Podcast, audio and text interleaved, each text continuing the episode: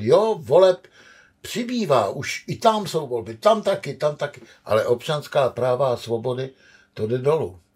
Takže já, nikdo neví, jestli demokracie má eh, před sebou eh, jasnou perspektivu. Paní prezidentka Čaputová řekla, kdo ví, jestli nejsme poslední generace, která ještě zažije demokracii.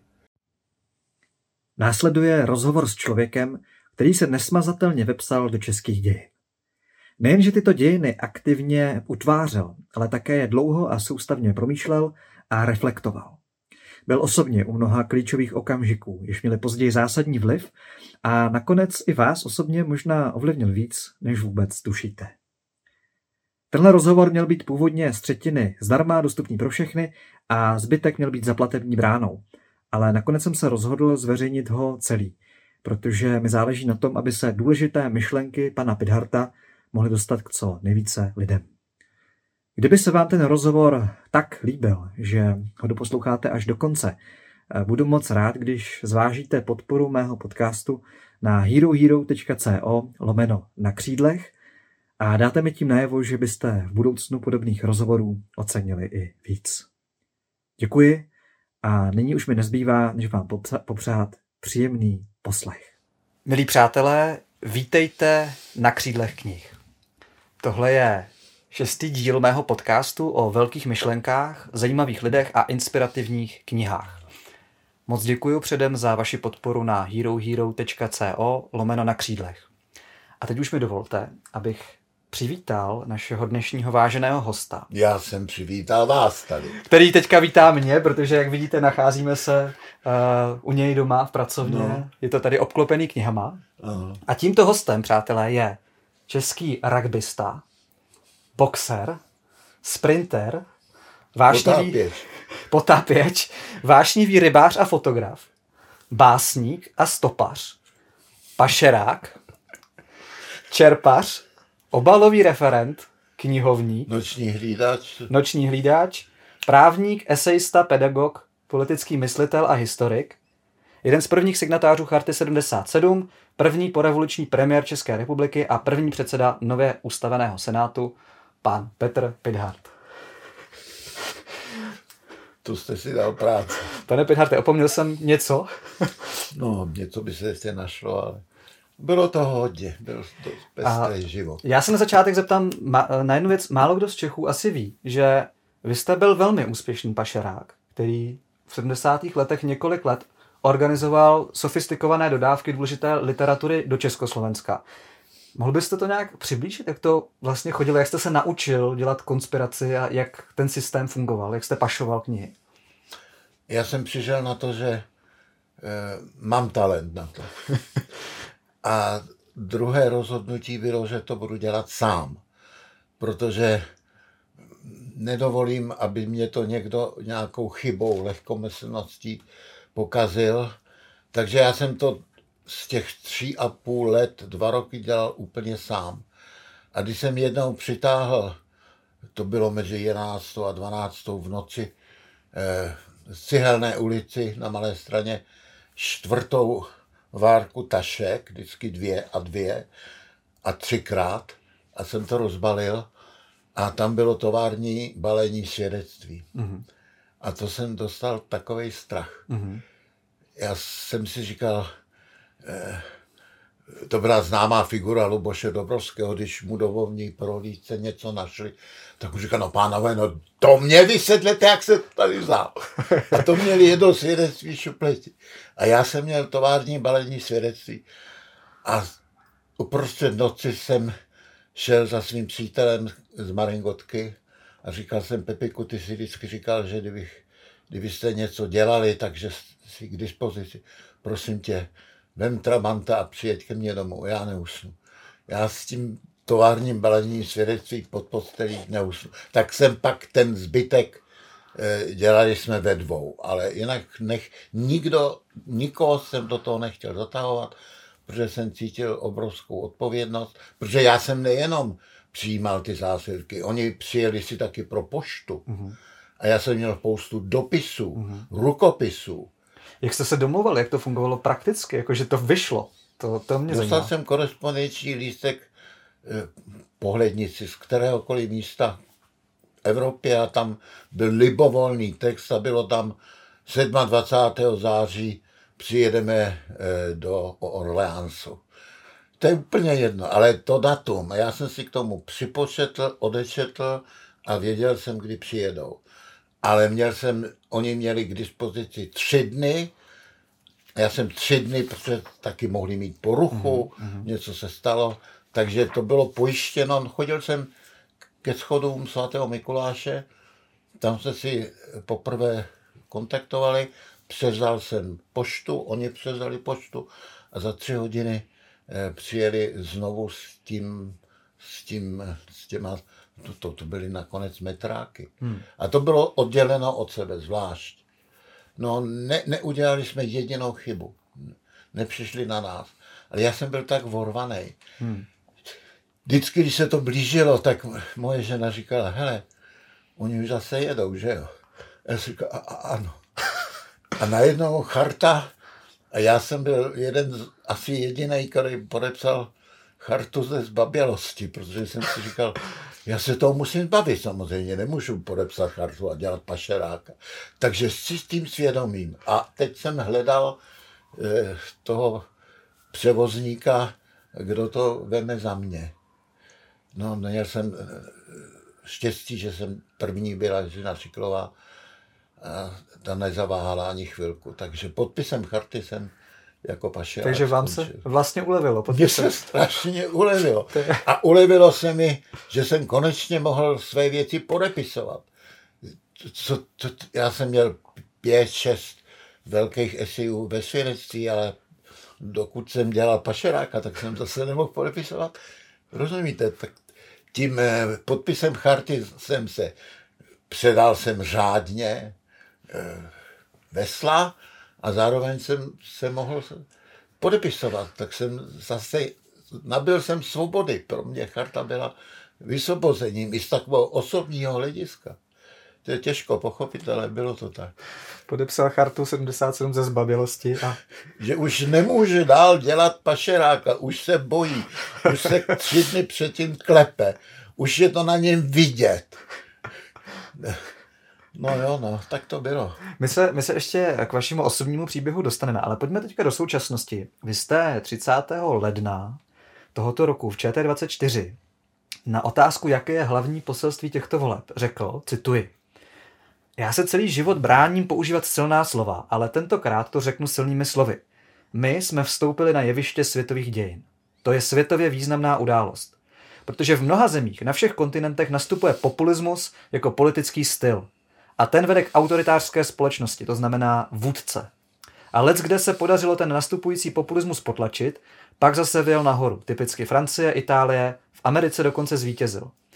A tady ve střední Evropě je docela kritická situace, protože v Polsku a Maďarsku to vypadá, že by to mohlo být navždy. Oni tak změnili pravidla hry, volební systém. No, a my jsme taky byli. Češi jsou také nalomení. Teď se stalo, že ten populismus jako styl vládnutí byl na lopatky poražen.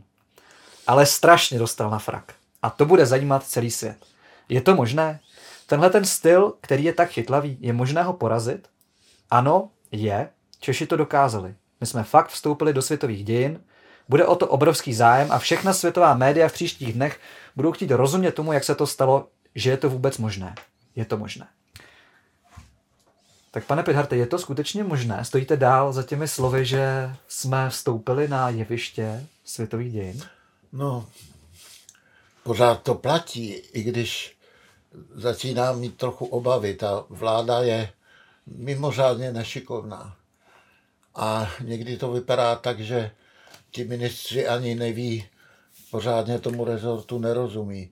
Takže už začínám zase myslet, a samozřejmě nejsem sám, že by to taky v příštích volbách se mohlo vrátit zpátky. Protože to je právě ten podnik s nejistým koncem. Hmm.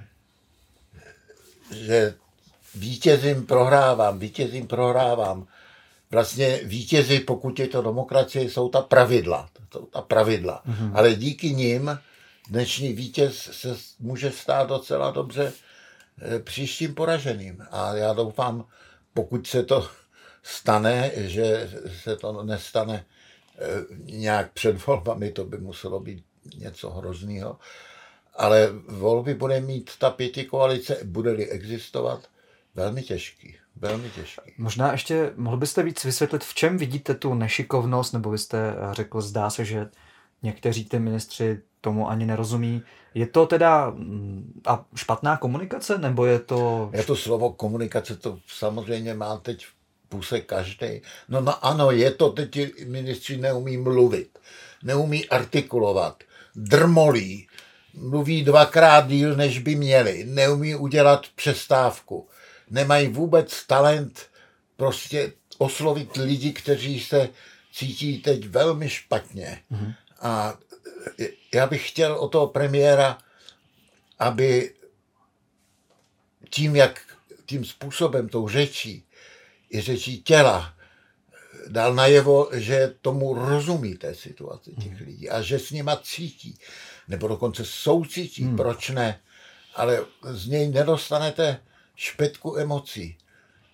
Z málo koho pořád se říkal emoce, emoce, to je konec, konec eh, demokracie. Ale teď si ta vláda uložila takovou dietu, hmm. pokud je o ty emoce, že opravdu je to přesně, to je druhý extrém. Teď oni mluví, jak špatně se strojené mluvící stroje. Málo kdo dokáže z těch ministrů promluvit. To známe, sociální psychologové říkají, že když se normální divák dívá na obrazovku, tak poslechne prvních pět vět hmm. a pak už jeho pozornost opadá a už čeká, co bude příští vstup. A oni mluví třeba deset minut a neudělají přestávku, neudělají jediné retorické gesto. To je bída. A tím ta vláda prohrává víc, než by musela. To mě zajímá, protože mně se zdá, že třeba ten první rok, eh, kdy byla ta ruská invaze na Ukrajinu, zvládla vlastně, co se týče té zahraniční politiky, vláda docela dobře. Ale vlastně zajímá mě, jestli ta nespokojenost, která teďka s ní je, je vlastně objektivně kvůli nějaké velmi těžké situaci, ta vláda za to vlastně nemůže, anebo si za to trošku může sama právě tím, co říkáte. Je to, je to z vašeho pohledu spíš těžká situace, kterou nelze zvládnout a kterou by každá vláda prostě s tím Já slyším, eh, slyším, že třeba ministr financí, já si netroufám ho hodnotit, když jsem zaregistroval, že vystudoval nějakou technickou fakultu, že na tom ministerstvu nemá schopné lidi, protože služební zákon znemožňuje, aby je vyházel a vzal si tam kvalitní svoje lidi, že prý to ministerstvo jako celek prostě nefunguje. Proto taky tolik chyb, tolik špatných předpovědí, předsevzetí, která se berou zpátky, to lidi hrozně znejišťuje a hmm. znervozňuje. Tak to je jedna z příčin. Toto jsme vždycky chtěli, služební zákon teď máme, ale jsou tam Babišovi lidé hmm. Na spoustě ministerstvech. Co s tím? No, ale to hlavní je ta, ta neschopnost promluvit účastně, hmm. účastně. Hmm. To nestačí, že takhle zvedám ruce. Oni mu teď řekli, Fialovi, že musí mnohem víc zvedat ruce. No ale to, to, to je málo. To je málo, to musí, musí mu být vidět v obličeji, že to prožívá, že to hmm. cítí s těma lidma. Že jim říká, nezlobte se, ono to nejde jinak, ale no, špatně, špatně, špatně. Tak uvidíme, uvidíme, jak to bude s vládou, ale přece jenom uh, vy jste sformuloval tu tezi, že to v něčem je možná i pro svět zajímavá událost. Přece jenom, co se povedlo uh, v těch uplynulých čtyřech letech, protože to nějakou dobu vypadalo, že vlastně kopírujeme nějakou trajektorii posilování populismu, autoritářství. Tak kdybyste měl pojmenovat co se to teda vlastně Čechům podařilo? Kdyby se, za vámi přišly ty, ta světová média, jak jsme třeba doufali, že to někoho bude zajímat. Co byste jim řekl, že Češi udělali teda dobře, nebo co se podařilo? Podařilo se něco, eh, co jsme vůbec nepředpokládali. Eh, znali jsme obecný vztah eh, k emigrantům a to bylo tristní, že o naši premiéři vřímali ani jednoho, ani jednoho. A najednou je tady skoro půl milionu Ukrajinců. A zase hmm. jsme měli trochu štěstí. My jsme ty Ukrajince znali. Oni už tady 25 let budovali, pracovali, dělali těžké práce. Někteří se eh, uchytili jako odborníci. A my jsme prostě ty Ukrajince přijali. Kdyby to byl někdo jiný, hmm. Hmm. tak by naopak se tahle zem dostala prudce doprava. A my jsme za ta léta se naučili ty Ukrajince mít rád, oceňovat je, jejich pracovitost. A, a tím jsme překonali sami sebe a byli jsme na sebe a ještě snad můžeme být hrdí, že jsme takovou, takovou sílu eh, maminek, dětí, jsem tam starých pánů, že jsme to prostě zvládli. A byli jsme sami sebou tak trochu zaskočeni, že jsme jako lepší, než jsme si mysleli. No ale samozřejmě muselo se začít mluvit o tom, že přijde únava a už teda teď to začínají využívat. Správná té, téze. Mm-hmm. Když pomáhám jiným, no tak nemůžu pomáhat našim. Tak není toho už dost? No to je, to, teď, teď argumentujte. A jak se na to díváte, na ty třeba současné protesty uh, proti bídě, takzvaně, nebo na toho organizátora Jindřicha Reichla. Myslíte, že teda on by mohl být uh, tou záchranou on české je asi chytřejší než kdokoliv před ním, kdo se pokoušel o takové mm-hmm. demonstrace. On ví, že to nesmí přepísknout mm-hmm. a zatím se mu to docela daří. Horší je ta, ta reakce té vlády. Ta první reakce tenkrát premiéra byla, to jsou prostě lidi zblbnutí dezinformačními mm-hmm. médii. To je prostě, to je, to, to je ta ruská de, dezinformační scéna. Ale to není pravda. Ano, byli tam takoví, ale tam byli lidi, kteří měli a mají strach, mm-hmm. opravdu mají strach. Teď jsou první zprávy, že snad ta ekonomika se bude zvedat, ale to bude ještě dlouho trvat, než to lidi pochopí to, co lidi spojovalo na tom náměstí, byl nedefinovatelný, ale silný pocit strachu. Mm-hmm. Na to se mělo reagovat jako účastí. Mm-hmm. Myslíte tedy, že vlastně to bylo příliš snadno onálepkováno nějakým typu, no. je to, celý zatím stojí Putin a, no. a že to vlastně je spíš kontraproduktivní ve vztahu. Samozřejmě, ty lidi to muselo ještě víc naštvat prostě.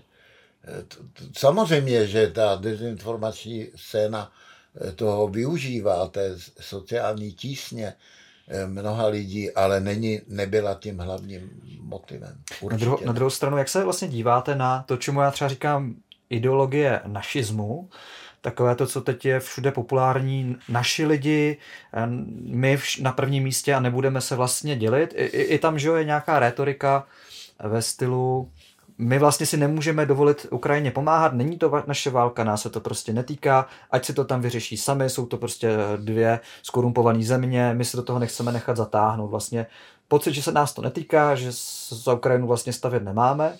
A spojený s nějakým jako takovým prostě našinci versus cizinci, jo, a, a prostě Česko na prvním místě, v něčem asi... No tak to máte všude, to máte v Americe, America First, to máte ve Francii, Francie je na prvním místě, no prostě to je ta nej, nejjednodušší v těch tanečních toho populismu, to je ta první lekce. To jsou ty první kroky. To se každý okamžitě naučí a u spousty lidí to prostě zabere. S tím se mělo počítat, doufám, nejsme šokováni tím, že to nadšení pro emigranty není takové, jaké bylo zprvu, ale stejně ten základní první pocit, že jsme lepší, než jsme si mysleli, to je hrozně důležité. To je velmi správné eh, konstatovat, že my máme navíc. My si prostě nevěříme. Hmm. My jsme, kolikrát se to už stalo, překvapeni sami se sebou. Eh, to je česká nátura, hod. prostě nevěříme nikomu ani sobě. Ještě, ještě jedna silná nota na těch demonstracích uh, rezonuje a to je to vlastenectví. To, že to celé vlastně je podáno jako, že my jsme ti praví vlastenci, kterým jde o tu naši vlast a proto teda chceme všecko jenom pro ty naše lidi.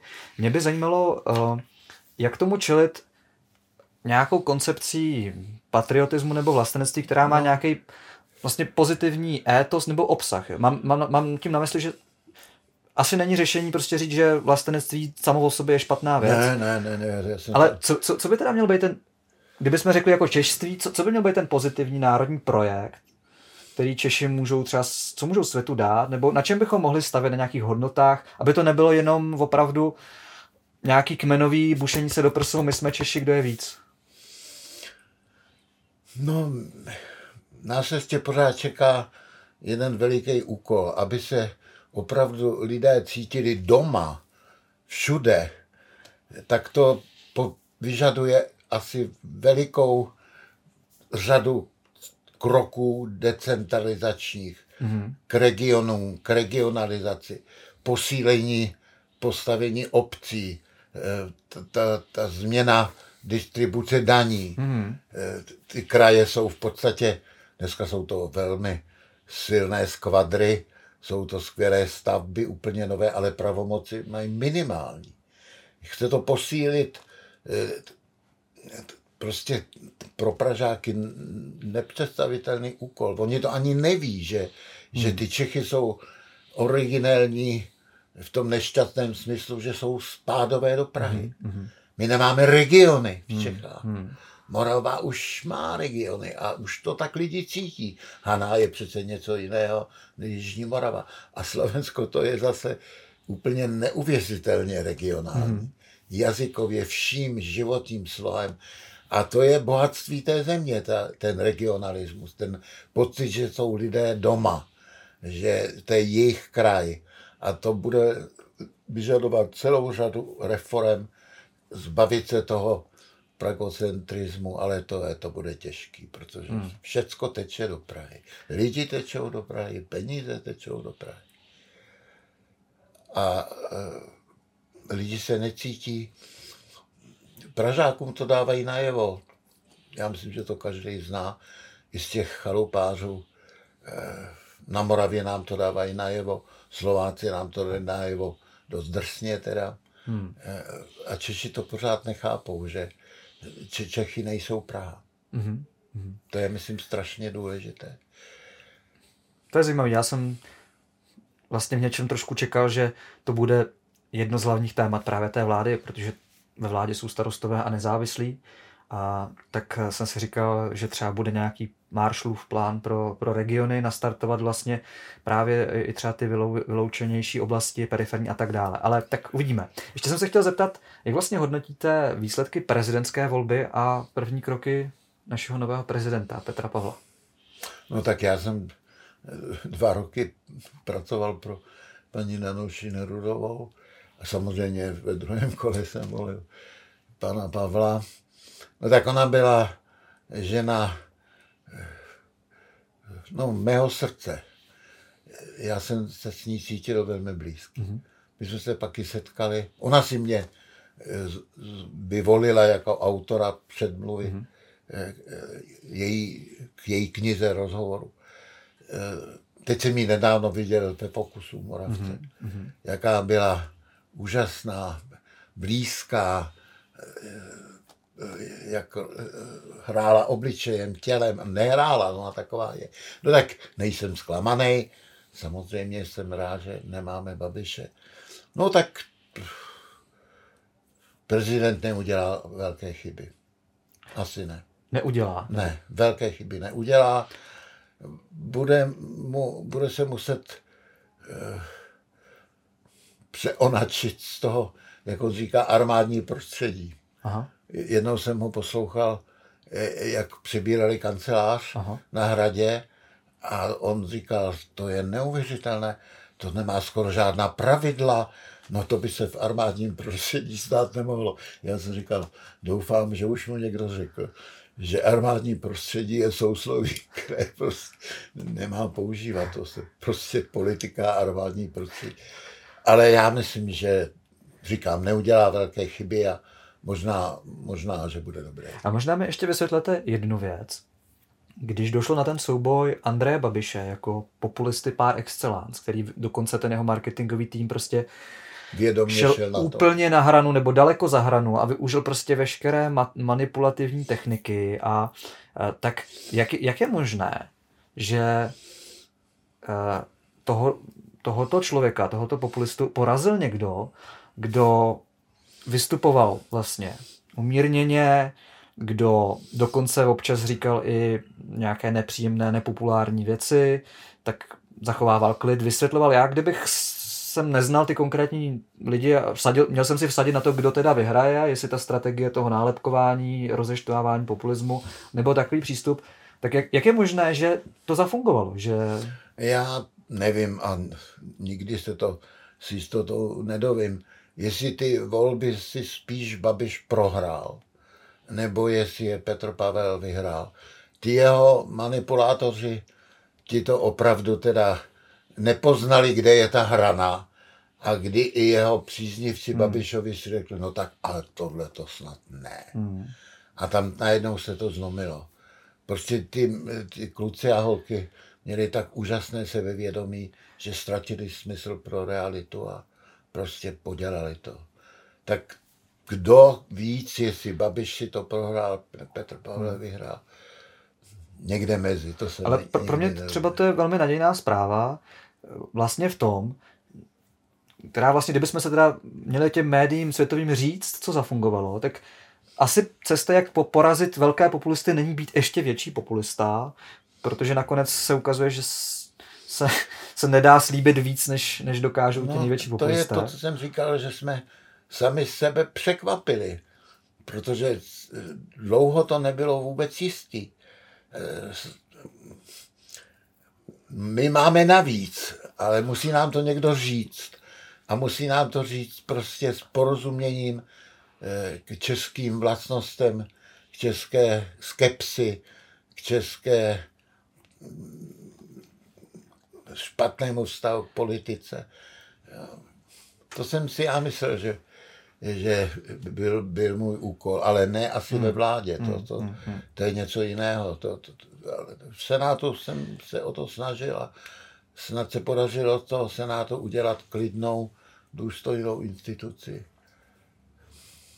Někdy se říká, máme parlamentní systém, že premiér je prostě ta figura, která vládne, která reálně má vliv, zatímco ten prezident je víceméně taková reprezentativní, formální, až někdo říká dokonce úřednická role, která je naprosto nesrovnatelná s tou mocí a rolí předsedy vlády, tak mě by zajímalo, jestli s tím vlastně souhlasíte. A v čem spočívá ta síla a moc prezidentského úřadu?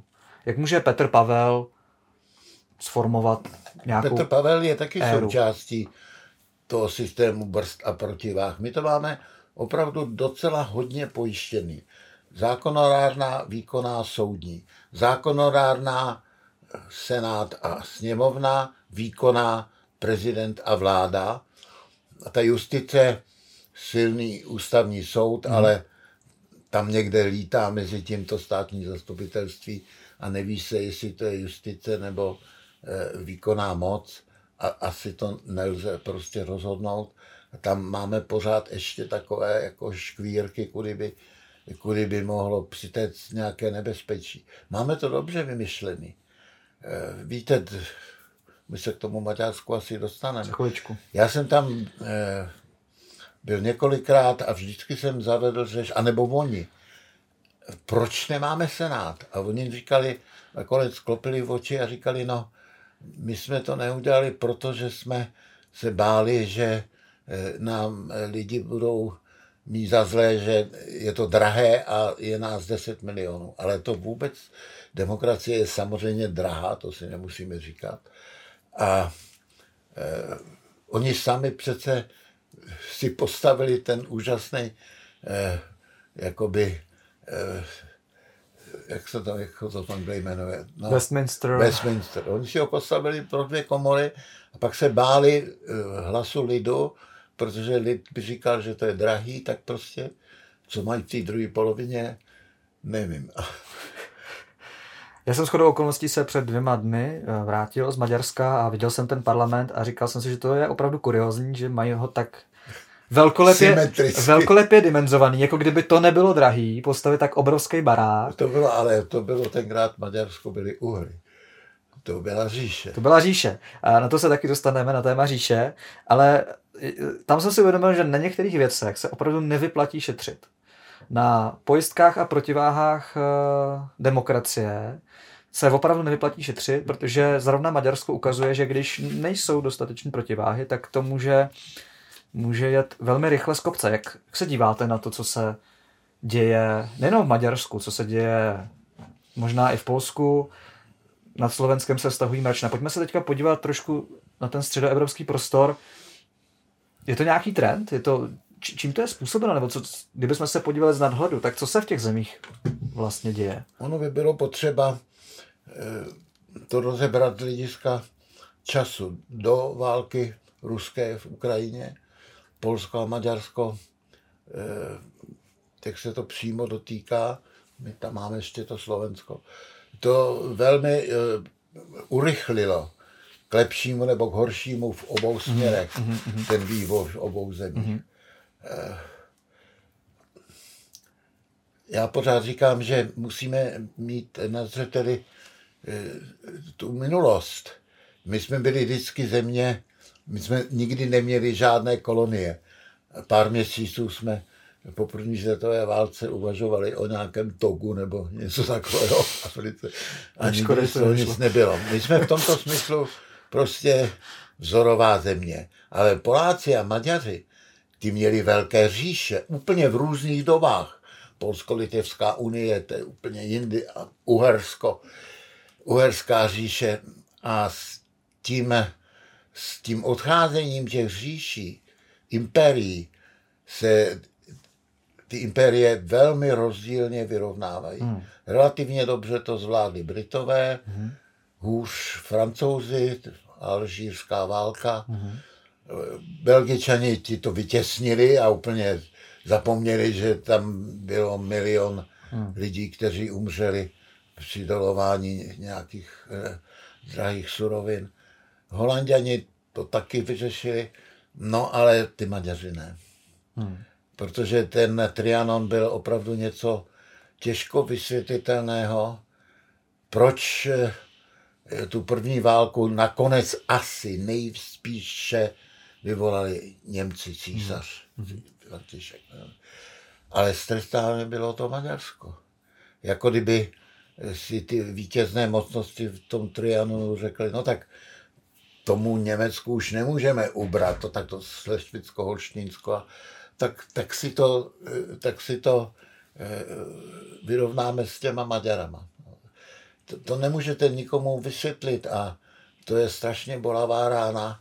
Nebýt toho, tak eh, toho komplexu ztráty té, toho impéria, tak bychom vůbec nerozuměli Maďarsku. Maďarsko bylo dlouho taková ochrana, ochranný val hmm. proti těm nájezdům, ať už to byli Turci, Tataři, Mongolové plnili velkou roli v Evropě. Hmm. A dostalo se jim takového, eh, takového, takového ocenění. Já se snažím to, to Maďarsko pochopit i s těmi bolestmi, ale samozřejmě toho zneužili teď ta, ta garnitura Orbánova. V Maďarsku to národní trauma je živé dodnes. Je, je jenom živé dodnes. Připomenu, že Maďarsko přišlo o 71% toho dřívějšího území, které bylo rozděleno mezi ty okolní země a myslím, že asi čtvrtina Maďarů se tím pádem odstla mimo hranice toho nového státního útvaru.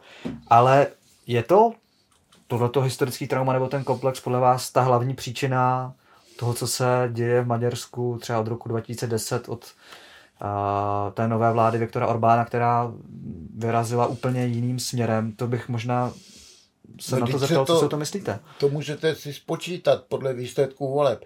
Když potom přišli na to, že budou udělovat eh, pasy i Maďarům žijícím mimo území Maďarska, no tak to byl možná ten rozhodující, eh, ta rozhodující procenta, eh, aby ten Orbán měl ústavní většinu. A to dokonce jim má po třetí. To, to prostě nemá evropských dějinách obdoby. A to jsou patrně hlasy těch, těch eh, maďarských Slováků, maďarských eh, Rumunů nebo rumunských Maďarů. Eh, takže to v tom hrálo velikou roli. Konkrétně, zhmatatelně, spočítatelně, tohleto zneuži, využití a zneužití toho trauma. Ale, ale zároveň, že on v roce 2010 už poprvé získal tu ústavní většinu a m, asi si myslím, že to bylo do velké míry i kvůli tomu, jak se zdiskreditovaly ty předchozí garnitury, protože tam muselo být teda nějaká vel, velmi, shodou okolností rok 2010-2013 je i v období, kdy se to i v České republice nějakým způsobem láme, úplně se uh, mění vlastně obsazení sněmovny a v Maďarsku se, byla tam vlastně taky nějaká obrovská asi únava z tradičních stran a najednou přišel vůdce, který se nezakecá a můžete nějak krátce eh, schrnout vlastně, kam se Maďarsko z vašeho pohledu dostalo za, uh, pod Viktorem Orbánem? No já se obávám, že to je cesta, ze které nemusí být návratu. Všimněte si, že třeba eh, slovenská prezidentka Čaputová, která to Maďarsko má eh, v doteku, se odvážila říct, že je možné, že jsme poslední generace, která eh, ještě žije v demokracii. To znamená, že velmi realisticky odhodla hmm. ten trend na tom Slovensku. Přitom, když se vrátíme do toho roku 19, my jsme to Jižní Slovensko nechtěli. Nám obnutili velmoci. Říkali, že to je e, vojensky nehájitelná hranice, ten horní Dunaj. A my jsme to nechtěli. To bylo všecko prostě, to, na to není čas. To byla francouzská politika vybudovat si tady ve střední Evropě nějakou, nějaký kordon sanitér a velmocenské zájmy a důsledky vidíte dodnes, dodnes, dodnes. Proto je třeba tu minulost e, znát, tím to nevyřešíte, ale budete rozumět tomu druhému. Bude, budete mu rozumět těm jeho bolestem a bolístkám. A podle toho s ním budete jednat. A já navážu na to Slovensko, jenom ještě, ještě k tomu Maďarsku chci říct, že a mě to teda opravdu šokovalo, když se na to člověk podívá z nadhledu. Tam došlo přepsání ústavy, k přepsání volebních zákonů, k ovládnutí drtivé většiny médií. K, dokonce Fidesz prorostl firma, největšími firmami a korporacemi, dokonce nad univerzitami teď už vykonává vliv. Univerzity jsou spravovány takzvanými nadacemi, které ale spravují lidé z Fidesu a podnikatele. A opravdu, když se člověk podívá na to, co by se teda muselo stát, aby se to dalo zvrátit, tak je to skoro neřešitelný úkol. Tam by musel pro Orbán prohrát tak drtivě s opozicí, že by ta získala ústavní většinu, aby to mohla začít napravovat, ale ani tehdy by neměla vyhráno, protože ta země už je opravdu stává se z ní korporativistický stát a, ale je to opravdu podle mě něčem hrozně varovný, protože ten Or- Orbán viditelně inspiruje autoritáře a populisty v jiných zemích, kde velmi cíledomě vytváří z Maďarska prostě i liberální model, model. model i liberální demokracie. A já jsem se chtěl zeptat na to Slovensko, protože mě šokovalo, když jsem včera viděl nedávný průzkum veřejného mínění na Slovensku. Nevím, jestli jste ho věděl taky, ale uh, občané měli souhlasit nebo nesouhlasit s větou a s větou, která zněla eh, Slovensko potřebuje silného a rozhodného lídra, který se nebude obtěžovat s parlamentem a volbami. Bylo by to pro Slovensko Já dobré. Jsem tu formulaci taky četl. A, je naprosto jasná. Tak. A 52% Slováků se vyjádřilo, že ano, souhlasí s tím, že Slovensko by mělo mít lídr, rozhodného lídra, který nebude se zatěžovat volbami a parlamentem, jenom 29% proti. Tak co, co, co, to, co to říká? Mně, mě, mě to působí, že to je společnost před nástupem nějakého fašizujícího silného vůdce. Jak je tohle možné? To, to mě vysvětlete, jak je možné, že přece Slovensko dlouho jsme žili pod jednou střechou. Co se tam stalo, co se tam děje? Jak se to vysvětlit? Tahle ta podobná otázka byla položena našim lidem eh, polovině první dekády a mě ta odpověď taky naprosto vyděsila. Tady musíte mít instituce. Lidé jsou omylní, eh, plní emocí, eh, ovlivnitelní a musíte mít instituce, to je hráz proti všem těm našim slabostem, omylnostem, proti tomu návalu emocí. A my ty instituce máme. My jsme měli už za první republiky.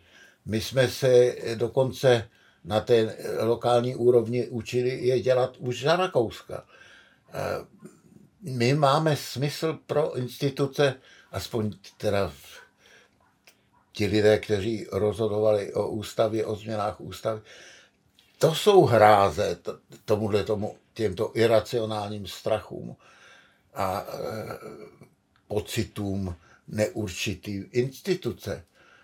No, e, a Slováci ty instituce nemají? Nebo stačí ty instituce ve chvíli, kdy nadpoloviční většina národa vlastně touží, eh, protože tam se vlastně, to, to je myslím důležité zmínit, ale asi diváci vědí, že a, tam vlastně porazil eh, Roberta Fica, který se taky prorostl nějakým způsobem s tím polomafiánským prostředím, porazil ho Igor Matovič, Vypadalo to nějakou chvíli vlastně nadějně, ale záhy se ukázalo, že to je ještě daleko větší populista, než, než kdo široko daleko. A on tou svojí chaotičností a nekoncepčností a brutálním egomaniactvím a narcismem ty lidi tak znechutil, možná, možná, že tam došlo k něčemu podobnému třeba co v Maďarsku před Orbánem, že tak se spro, spro, jako zdiskreditovaly ty tradiční strany, že ty lidi najednou možná opravdu jako chtějí dát to tomu vůdci ať, a hlavně ať je pořádek.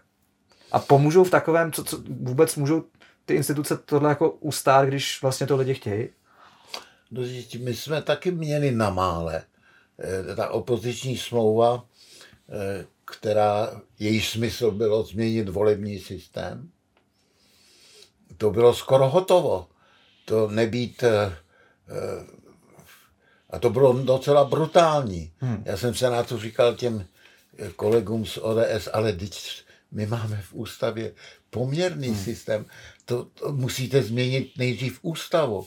A oni říkají, no to je pravda, to je pravda. No tak to pak potom nějak uděláme. No tak tady vidíte absolutní despekt k institucím, ale v té době už byl senát, byl prezident, už začal rozumět ten ústavní mechanismus No a my jsme ten volební zákon prostě nepustili. A to nebylo daleko od toho, aby jsme se taky ocitli v tomhle korytě, který pak vede eh, k autoritářskému režimu. Chybělo málo. Eh, prostě zafungovala, zafungovaly instituce, zafungovala dělba moci. Na Slovensku to, to nemají, oni nějakou delší historii demokracie nemají, že jo. To my přece jenom máme. A No instituce, instituce. No to, a to je ta otázka, jestli lze dělat demokracii bez demokratů. Jak říkal Tomáš Garek Masaryk, už tu demokracii už máme a teď ještě ty demokraty, jestliže tam teda není dostatečně silná ta demokratická kultura, nebo jestli to lidi vidí opravdu tak, že ta demokracie to je jenom ten bordel a jenom ta korupce a radši mít nějakého silného lídra. Tak myslíte, že i kdyby třeba na Slovensku vyhrál Fico, což se může stát, že to ty instituce ustojí, že se jim podaří odrazit tenhle ten. No Slováci taky už kolikrát překvapili sami sebe i nás. Ale tam prostě musela v úvozovkách, muselo dojít k tragedii hmm. a najednou se ti Slováci zpamatovali, zvolili si Kisku, zvolili si Čaputovou, zase my jsme koukali eh, to, takového prezidenta, prezidentku bychom taky chtěli mít. Víte, ono je to všechno tak nepředvydatelné. Hmm. A vy musíte s tou nepředvídatelností počítat. Proto musíte tak dbát úzkostlivě na dodržování těch pravidel. Mm. I když ta pravidla momentálně pro vás nejsou výhodná, ta pravidla zaručují, že dnešní vítěz bude příští poražený a dnešní poražený bude příští, příští vítěz. No, no tak proto teď taková soustředěná pozornost na ten ústavní soud. To je hodně zásluha Václava Havla, který se vůbec zprvu neorientoval v ústavě ale velmi rychle se to eh, doučil, přizval si nejlepší právníky, profesor Klokočka, chartista, exulant, můj ročníkový učitel. Mm-hmm. A ten ho to ústavu rychle naučil a pak už byla Václav Havel byl jednoznačně pozitivní. Zprvu taky byly, on měl problémy s politickým stranictvím, ale k tomu se možná ještě K tomu se dostaneme. A já jsem si, tohle jsem si přesně uvědomil v tom Maďarsku, že asi jsme měli, nebo já to teď tak vnímám, že jsme měli velké štěstí, že jsme dokázali, že jste dokázali na začátku po tom přechodu od komunismu do demokracie dobře založit stát, dobře položit ty základní stavební kameny, ten systém vzájemně se vyvažujících eh, brzd a protivách a institucí. Mám na mysli právě eh, to, že máme senát, to, jak eh, funguje ústavní soud, to, jak je, že se podařilo uhájet ty volební zákony, protože možná opravdu stačilo málo v tom roce 98 a byli jsme na podobné, velmi podobné trajektorii, jako v tom Maďarsku. A na to se vás chci zeptat, já vím, že vlastně když byl listopad 89, tak už nějakou dobu předtím, vy už jste pracovali na nové ústavě, asi jste nevěděli, že to velmi brzo rupne, ale jak to, jak to tehdy bylo? A protože když to ruplo, tak jste svým způsobem už byli nějakým způsobem připraveni, věděli jste, co chcete. A to mi přijde hrozně důležitý, že jste mysleli tady tím dlouhodobým způsobem. To bylo eh, v létě 69, Havel se vrátil z Ameriky, eh, takový nabuzený, a my jsme seděli s Pavlem Recheckým a připravovali jsme tiskovou žalobu, protože e, proti zákazu literárních novin a byli mm-hmm. reportér a tak dále. Nakonec ten soud nebyl, protože ten institut e, soudní žaloby byl zrušen. A šel kolem nás, seděli jsme, já to vidím jako dnes, to byl takový můj vpečeťující zážitek. E, seděli jsme u nějakého kavarenského stolku na terase a kolem šel Václav Havel, znali jsme se, ale ne moc, on se ani nezastavil, říkal, pánové, právníci, tak takhle to příště nemůže být. Co jsme měli připraveno před eh, pražským jarem? Jaké zákony, ústavu? Já jsem si na to kolikrát vzpomněl a někdy na jaře, eh, na jaře 89 po 20 letech jsem svolal všechny vyloučené kantory z právnické fakulty, bylo nás asi 8. A skutečně jsme, já jsem jim to vyprávěl, že to máme uloženo. Je tenkrát, když jsem přišel to Václava Havla na té terase, tak jsem si poprvé mě napadlo, tohle to je možná budoucí vůdce něčeho, nevím čeho a nevím kdy. Ale to, jak on tak vážně nám vyčinil a měl samozřejmě úplnou pravdu. Tak my jsme tu ústavu měli skoro hotovou a ten listopad přišel o něco dřív, takže ještě se dopisovali poslední, poslední články. Ano, my jsme se na to připravovali a úloha právníků v koordinačním centru občanského fora byla klíčová. Deněk Kičinský velmi neoblíbený, Pavel Rychecký, já a další, další my jsme kolikrát prostě řekli, ne, tohle to se musí zpátky, jedeme v mezích ústavy. Ta ústava byla z roku 60. Já jsem byl předseda vlády a podle ústavy jsem nemohl se zbavit ministra, kterého jsem nechtěl. Protože byla kolektivní hlava státu. Dovedete to představit? Předsednictvo České národní rady, 27 poslankyň a poslanců. To byla kolektivní hlava mhm. státu. A přesto jsme trvali na tom, že to dojedeme až do nové ústavy podle té staré. Bylo pokušení samozřejmě jít hmm. nějakýma zkratkama a to jsme to neudělali.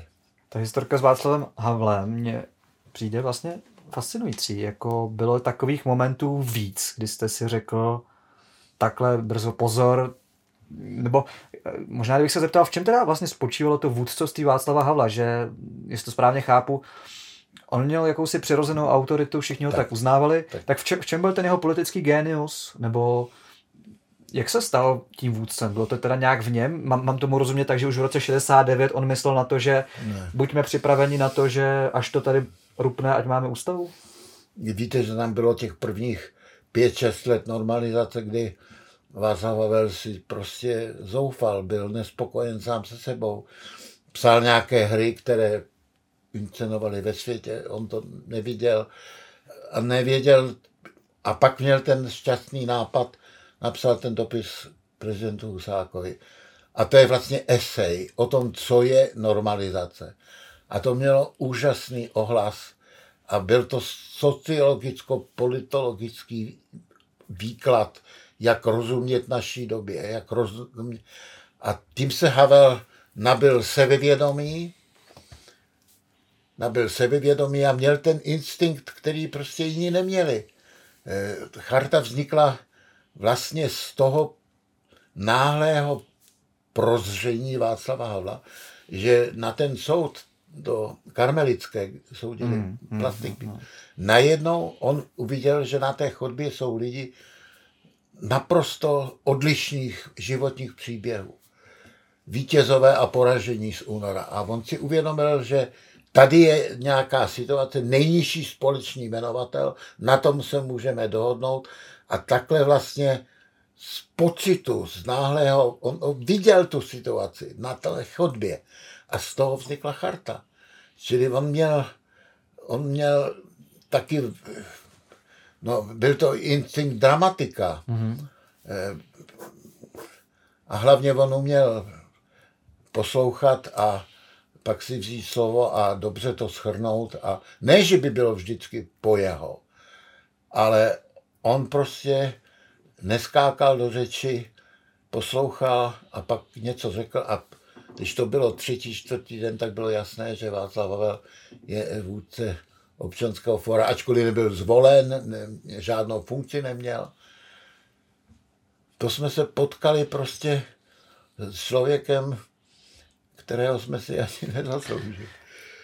Je to, mně to přijde pořád, čím víc o tom vím, mi to přijde zajímavější, protože uh, vlastně v předvečer té revoluce, nebo jak tomu, jak tomu eh, říct, Václav Havel těsně předtím sepsal dramatickou hru Zítra to spustíme, která teda pojednává o tom, jak se dělala eh, revoluce, eh, jak se bouralo Rakousko.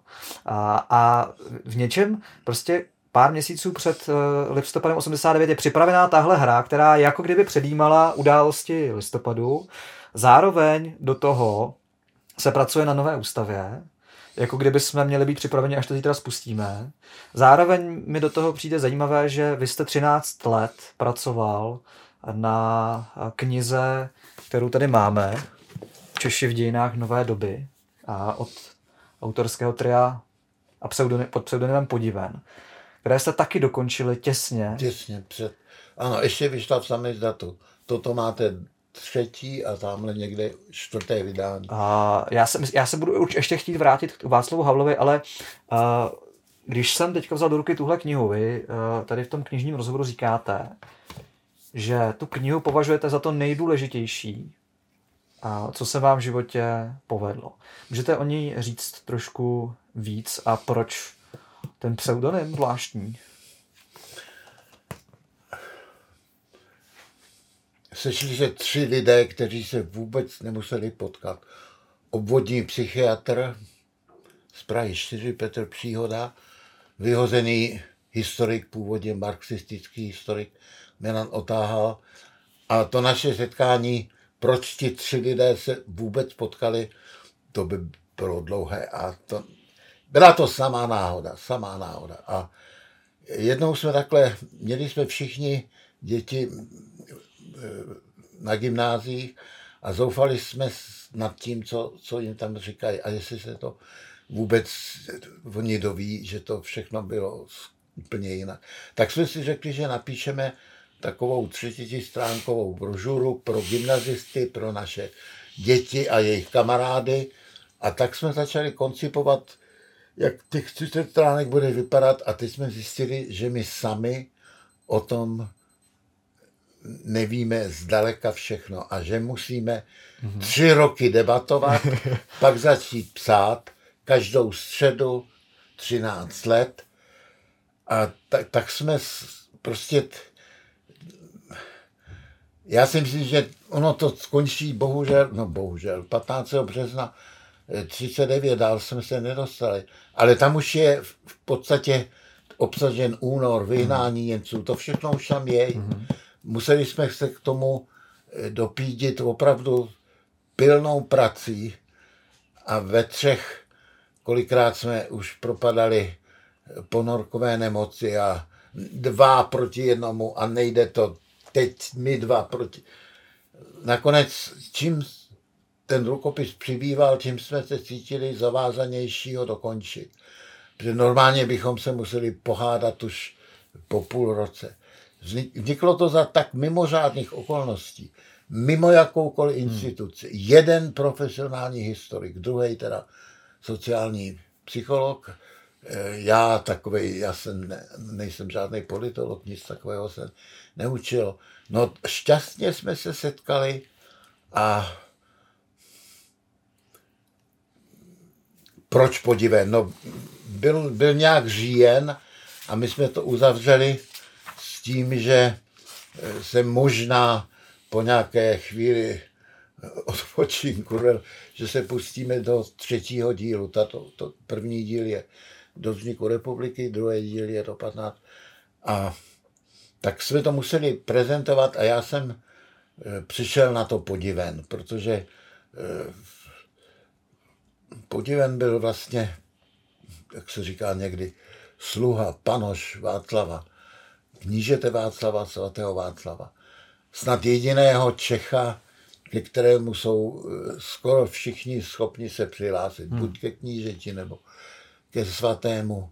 No a toto jsme si prostě vůbec to, ale jako být eh, pomocníkem, sluhou, to, to mně připadalo, mm-hmm. a oni s tím nadšeně souhlasili ještě, to má Češi v dějinách nové doby pokus mm-hmm. o zrcadlo. Mm-hmm. No, protože to je mm-hmm. sebereflexe. Mm-hmm. My jsme věděli, že ta kniha se setká eh, s neobyčejně odmítavou eh, reakcí profesionálních historiků. Mm-hmm. Kde máte poznákový aparát? Ne, my jsme nechtěli psát vědeckou práci, my jsme psali jeden dlouhý esej. Mm-hmm. Máte tam chyby? No to určitě máme. A tak nám řekněte, které to jsou. No oficiální historiografie to odmítla. Ne, neuvěřitelná drzost tří amatérů prostě pokusit se, aby bylo jasno, to je od konce baroka, teda do toho 15. března. No, mělo to pokračovat, ale listopad nám to zkazil. Že já jsem se stal předsedou vlády, Petr byl, Příhoda byl mluvčí vlády, mm-hmm. Milan se vrátil do Ústavu pro soudové dějiny a tím to skončilo. Ale tam už to všecko je, to, to přijde potom, to tam už Přátelé, je. Eh, tohle je podcast o skvělých knihách, tak já si, já neodolám a jenom vám přečtu první odstavec, jak začíná tady životní dílo Petra Pidharta, na kterém, třetím, pracovali, třetí. na kterém pracovali 13 let, což se teda nedovedu představit ještě ve, v triu. Museli to teda být uh, nekonečné debaty. Ale pokud byste se chtěli podivit, tak nebo si už... Jo, podiven, no, protože na základě, na, v základech každého, každého poznání je údiv vědomí si, že nevím, nerozumím.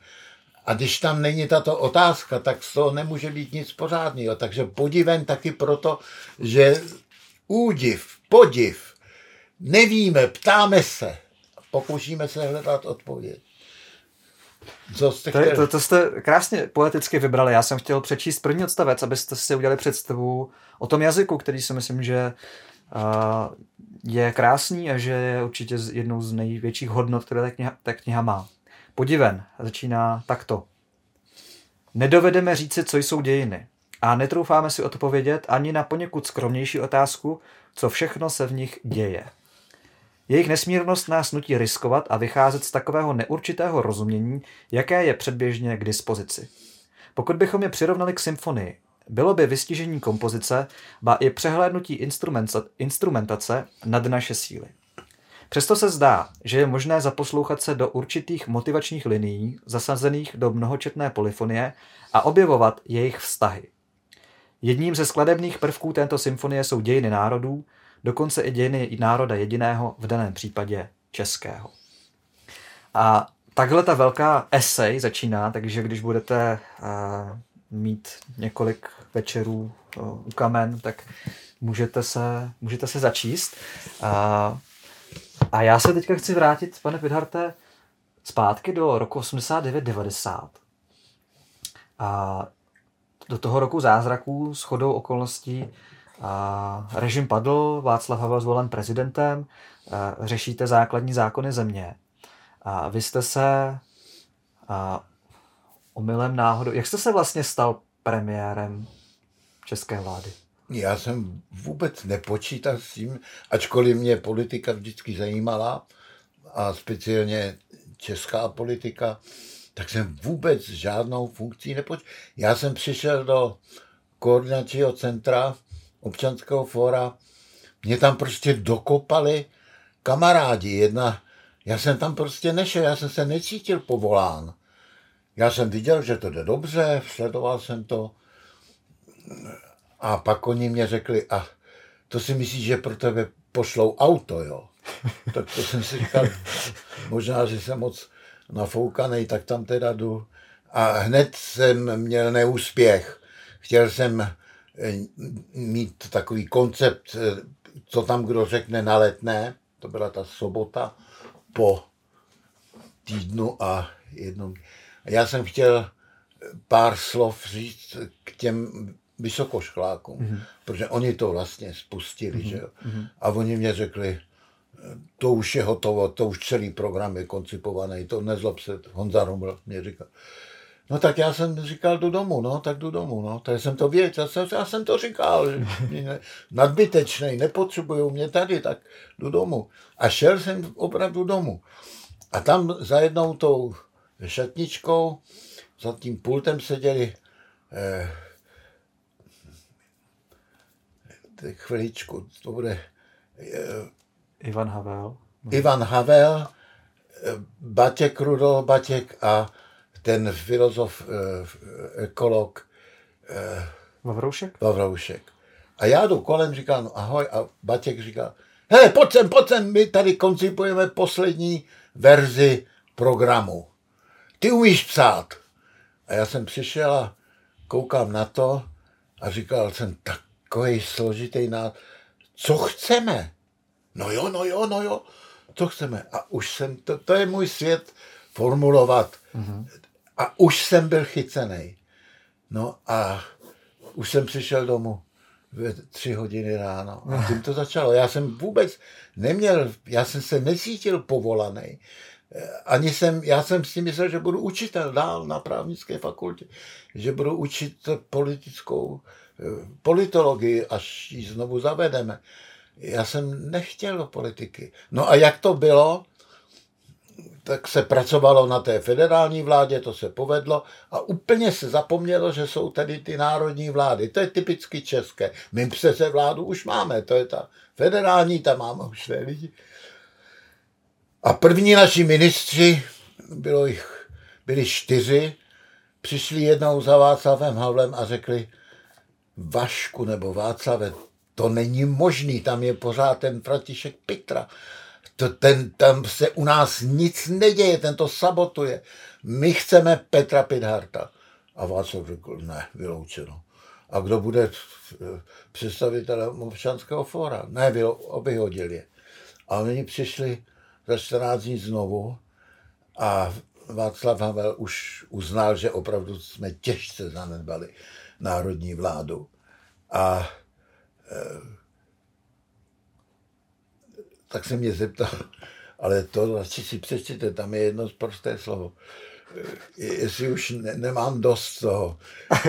Já, já jsem byl těžce zklamaný, já jsem chtěl, aby občanské... Myslíte občanského fóra? Občanského fóra, aby se stalo politickou stranou. Ale teď jsem zjistil, že to nikdo nechce. Tak jsem věděl, že dřív nebo později musím vypadnout, protože to, já jsem nebyl srozuměn s tím, že budeme jenom hnutím. Takže jsem Václavovi kývil, no a za dva dny, za tři dny mě kolektivní hlava státu zvolila předsedou vlády. To, já jsem si připravoval řeč děkanskou na právnickou fakultu. To by no, být za dva dny. Mm-hmm. A už jsem byl představen, už jsem byl jako předběžně schválen a tam měla být ta, ta formální záležitost, že teda bych byl opravdu, tak já jsem vůbec netušil, že se ocitnu v Lazarské ulici a že budu předseda vlády. Vůbec. To je nes... já, jsem, já vám to teď řeknu, to je, já se to někdy stydím říct, protože ono to vypadá, že si vytahu. Já jsem si nikdy o žádnou funkci neřekl. Mě dvakrát rozhodujícím způsobem postrčili Václav Havel a Josef Lux. Hmm. Všechno přišlo ke mně. Hmm. Ne já, že jsem šel k tomu. Hmm. A možná, že to je eh, na té mé politické kariéře poznat. Hmm. Vždycky předseda Senátu, teď já jsem vůbec netušil, že bych mohl být za lidovce zvolený. Josef Lux. Na to, se, na to se ještě dostaneme, ale teď mi řekněte, dvě věci mě zajímají. První, eh, pořád jsem dosud nepochopil, dokážete nám jednoduše vysvětlit, jaký byl vztah té federální vlády a té české vlády? Protože já si moc nedovedu představit, co to znamená mít vlastně dvě vlády. Jak jste měli rozdělené pravomoce? Co, co to znamenalo mít dvě vlády? Federace vznikla 28. října 68 od 1. ledna eh, funguje a tam byly ty pravomoce velmi rozumně rozděleny mezi tu federální mm-hmm. a ty národní vlády. Mm-hmm. Husák se stal prvním tajemníkem KSČ a e, vynutil si přijetí dvou ústavních zákonů, kterými všechny ty pravomoce od republik stáhl zpátky k sobě. Tenkrát to bylo všem jedno, protože jsme byli druhý rok, třetí rok okupovaní. Ani si toho nikdo nevšiml. Takže když jsme se probudili po listopadu, tak se zjistilo, že ty národní vlády nemají vůbec žádné pravomoc. A to bylo to první kolo vyjednávání se Slováky s Mečarem. Dohodli jsme se, zprvu lidi říkali, co zase chtějí, kompetent, federaci už mají, co měli, ale Husák jim to zase, on který byl odsouzen na doživotí za nacionalismus. On jim to všechno vzal zpátky do Prahy, protože normalizační režim nemohl být jiný než centralistický. No takže to jsme dohodli už v prosinci 90, kompetenční zákon. Do té doby ministerstvo průmyslu nemohlo udělat nic, na tož hledat partnery pro naše podniky, jako jsme hledali mm. pro Škodovku. To jsme mohli až po tom kompetenčním zákoně, kde se ty kompetence vrátily zpátky k republikám. Mm-hmm. Takže máte pravdu, ze začátku to bylo úplně prázdné.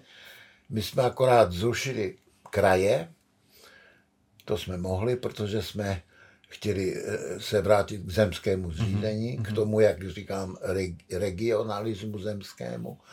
Pár věcí jsme udělali, ale museli jsme čekat až na, tu, na ten kompetenční zákon.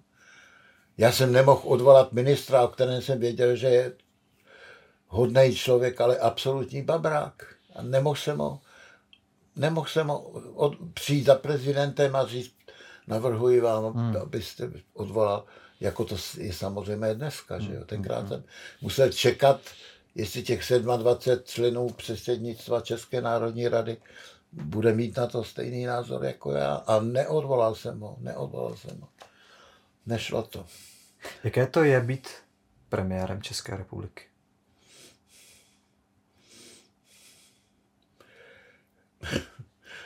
Mě tam vodili jako slepce. Já jsem vůbec nevěděl, kde ten úřad je. Nevěděl jsem, jaká je struktura toho úřadu. Eh, nevěděl jsem, eh, jaké mám práva, pravomoci, že budu mít auto se šoférem. Nevěděl jsem vůbec nic. Mě prostě nečekaná vlna takového příboje tam prostě vyvrhla a já jsem měl tolik odpovědnosti, měl jsem důvěru Václava Havla. Bez toho bych to samozřejmě, tenkrát to všechno rozhodoval Havel. Když řekl, jo, tak dobře, tak Petr půjde půjde na českou vládu. No to já jsem nemohl prostě hmm. uh, zklamat a vzpírat se tomu. No, já jsem se stal během týdne předsedou vlády. To, to asi nemá obdoby. No a bohužel se stalo, že bylo zkráceno volební Musel, ještě, ještě, na to se dostaneme, to mě zajímá hodně, ale musel jste se teda hrozně rychle učit, co to znamená vládnout, co to znamená zpravovat zemi. Jak to, jaký to bylo pro vás osobně, prostě být v té funkci, a co to obnášelo, abych si to dokázal, jak, jak si to má běžný člověk představit, co to znamená být premiér? Být premiér to znamená prostě každý den mít pocit, že jste neudělal dost, že jste mm-hmm. nestačil mluvit s tamtím, s tamtěma, nestačil jste přečíst tohle, tohle, tohle. Každý den uléháte s pocitem, že jste vlastně že jste nedokázal, že jste prostě zklamal, že tomu nerozumíte dost dobře. To je permanentní manko. Hmm. Permanentní hmm. manko které se pak projeví v tom, že si rozhážete rovnováhu, zdraví.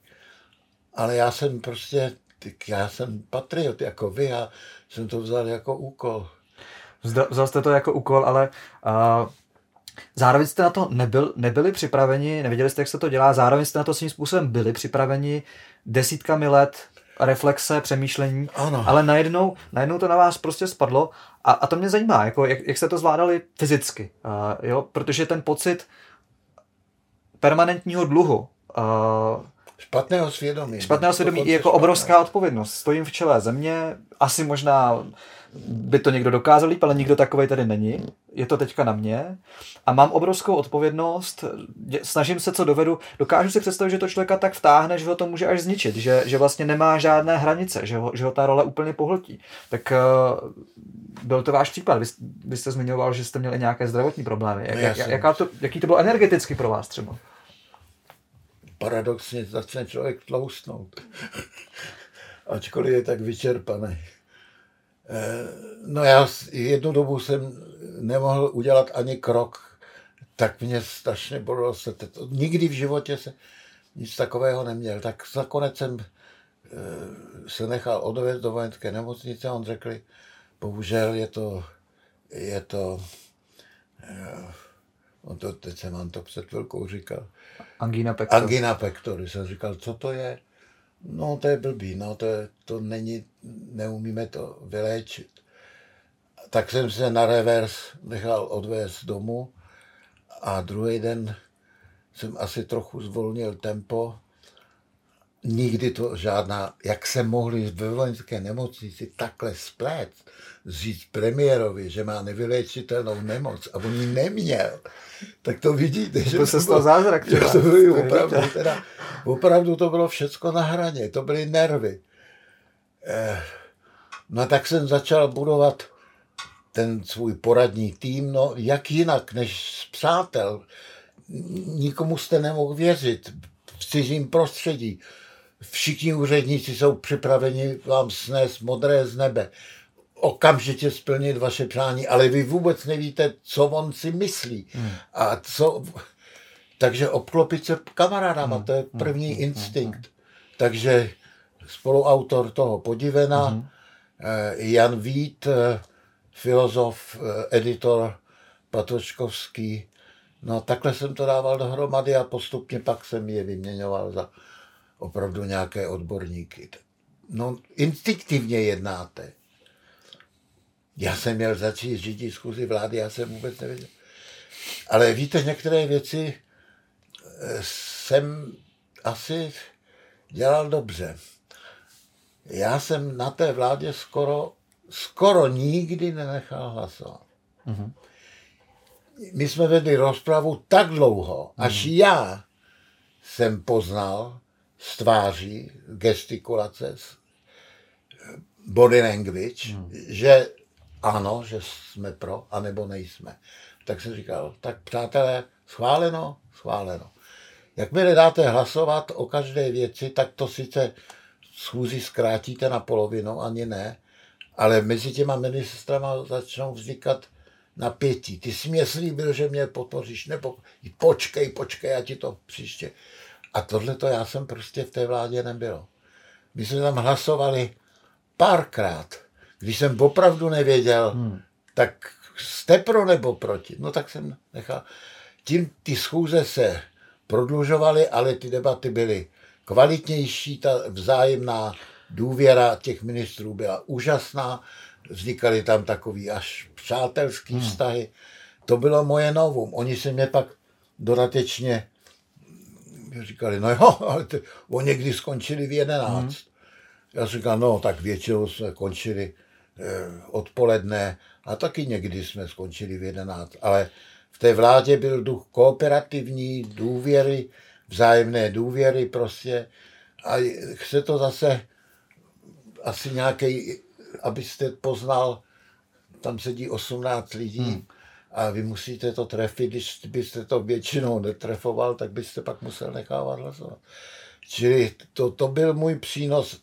Myslím, že mě nikdo nenapodobuje. Váš styl vedení je vlastně konsenzuální lídr, probrat věci tak důkladně, že na nich je v zásadě schoda, ano. což zároveň omezuje třenice, zároveň si dovedu představit, že to musí být časově ano. hodně náročný, hodně někdy náročný. i na tu diskuzi, na, na tu schopnost té diskuze.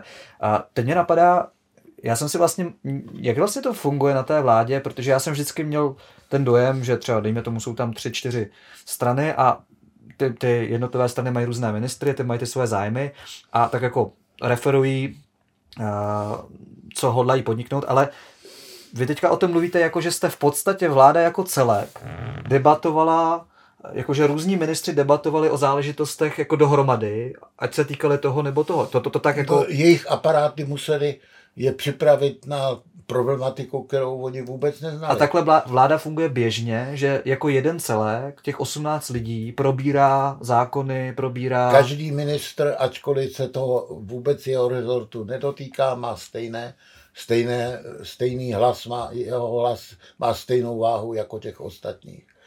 No, někdo to spočítal, my jsme jednou hlasovali podle stran Mm-hmm. Kolikrát jsme teda hlasovali, ne moc krát, ale, ale tak to bylo porůzno, ale tenkrát šlo o eh, timing kuponové privatizace mm-hmm. a mhm. tenkrát poprvé čtyři ministři za ODS jako jeden muž hlasovali proti. A my jsme, prošlo to, odložili jsme začátek privatizace, protože nepočítala s tím, že by, eh, že by se do, do, do, těch, do, do té kompetence hlásili i jiní z vnějšku. Hmm. A oni neměli přístup k datům, tak jsme museli odložit o to tři neděle, o A ten jedinkrát se hmm. hlasovalo podle stran, ačkoliv tam bylo stan pět. Čili to, to, to, tak, to vůbec nefungovalo, to stranit, a to byli samozřejmě sebevědomí lidé za, za ODU, za lidovce, e, ještě národní socialisti ale jenom jednou se hlasovalo podle stran. To, tohle to jsem uměl, no. Já nevím, asi jako učitel, tím, mm-hmm. jako, že jsem mm-hmm. celý život vlastně dospělý hledal kontakt se studenty, žáky.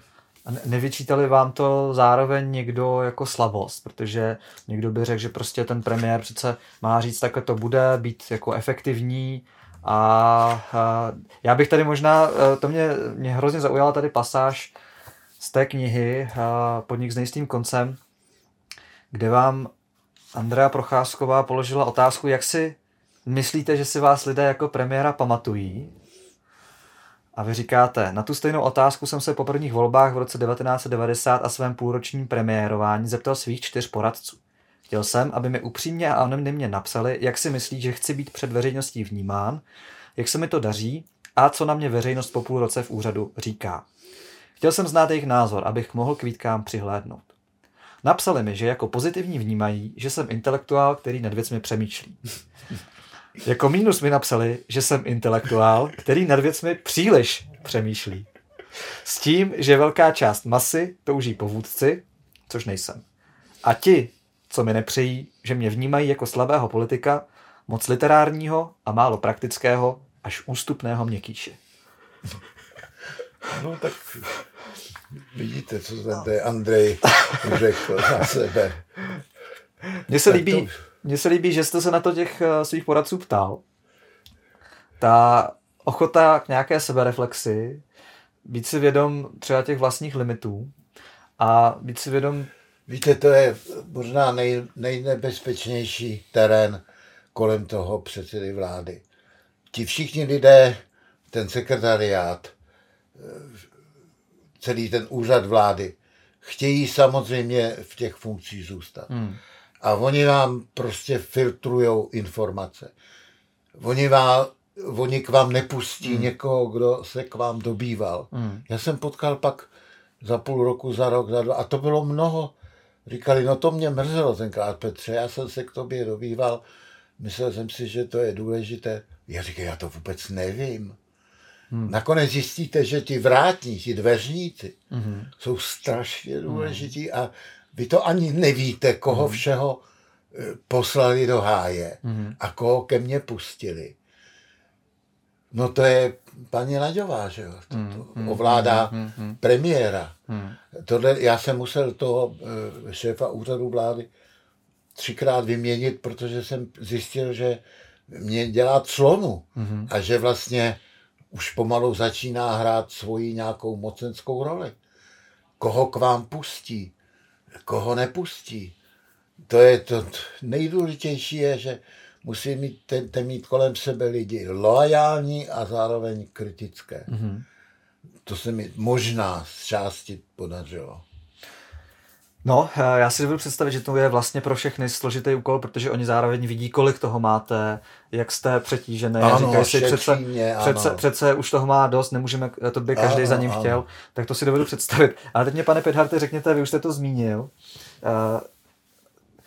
to je naprostá kuriozita, že, že nevím, jestli se to přihodilo v nějaké jiné zemi, ale jak se stalo, že vaše vláda si sama sobě ne prodloužila, ale zkrátila mandát na polovinu, protože to nebývá standardem, že by si politici dobrovolně vzdali mandátu po polovině času. No, tady je, to neprozradím. E, to, to je v podstatě špatný odhad Václava Havla, jestli chce být nebo nechce být prezidentem. Nejdřív říkal, že vůbec nechce, pak říkal možná, že jo, ale na co nejkratší dobu. A toho se někdo chytil z toho jeho okolí, říkal, no, byl to taky právník. Václave, teď přece ty seš pro většinový systém, seš v menšině, ale když se ukáže, že, ten, že by to bylo lepší než poměrný, pro který jsme my, většina, no tak to změníme, tak za rok půl eh, uděláme nové, nové volby a Václav Havel prostě to nadšeně přijal a už nebylo proti tomu obrané. On říkal, já nebudu muset být prezidentem. Čtyři roky nakonec chtěl být prezidentem ještě několikrát. Neodhadl sám sebe tak se zkrátilo volební období, aby Havel nemusel být dlouho prezidentem. To jsme byli obětí jeho omylu. Obětí, eh, no, vy taky nevíte, jestli chcete být prezident. On upřímně váhal, bal, zároveň taky cítil odpovědnost. No a to všechno zkrácení volebního období, to bylo proto, aby se vyšlo vstříc Václavu Havlovi.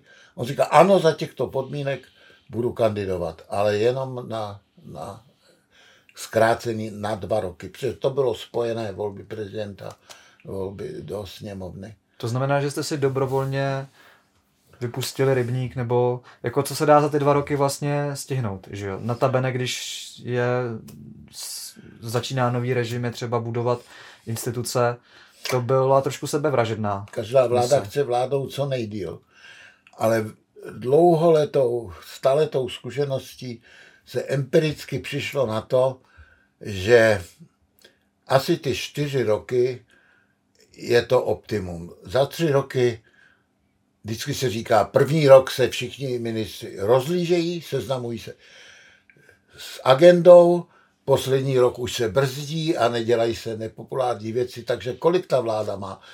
Kdyby to bylo jen tříleté období, tak by měla rok. Hmm tak to je málo. Pět let, no, no, ale šest let už je nebezpečné. Mm-hmm. Ta vláda si všude vytvoří i mm-hmm. Ta strana materiálně se zabezpečí, umístí všechny mm-hmm. a už ji nevykopete. Mm-hmm. Čili ten čtyřletý mandát je asi to optimum, které, na které se přišlo mnoha politickými karamboly prostě metodou om, zkoušky a omylu. Mm-hmm. Takže čtyři roky, ano. A já si myslím, že když je vláda je zvolena ještě jednou a má osm, takže to je to nejlepší. Zase, když už by měla 12 mm. let, sice by vyhrála ve volbách, ale to už byste jí fakt z těch vládních zákopů nevykopal. Mm. No ale dva roky je, já jsem říkal, on to vlastně začala volební kampaň záhy poté, co jsme byli dosazeni do svých funkcí. A já jsem na to nepřistoupil. Já jsem dělal, že, že to je jako, že to tak není. Hmm. Ale dobrovolně jsme si to neudělali. Občanské hmm. fórum, koordinační centrum to udělalo dobrovolně, aby vyšlo vstříc Václavu Havlovi, který začátkem ledna eh, 90, ne, ne, začátkem prosince ještě vůbec nevěděl, jestli chce být prezident. Hmm. A já, mu, já jsem mu úplně rozuměl. Já jsem při prvním orientačním hlasování v občanské fóru taky, eh, jak se to říká, no, zdržel jsem se hlasování, protože jsem věděl, že on opravdu neví. A já jsem rozuměl těm jeho argumentům. Takže jsem pak i rozuměl tomu, proč to chce zkrátit. No, no ano, na dva roky to je hodně málo. To neberte, Mikuláš.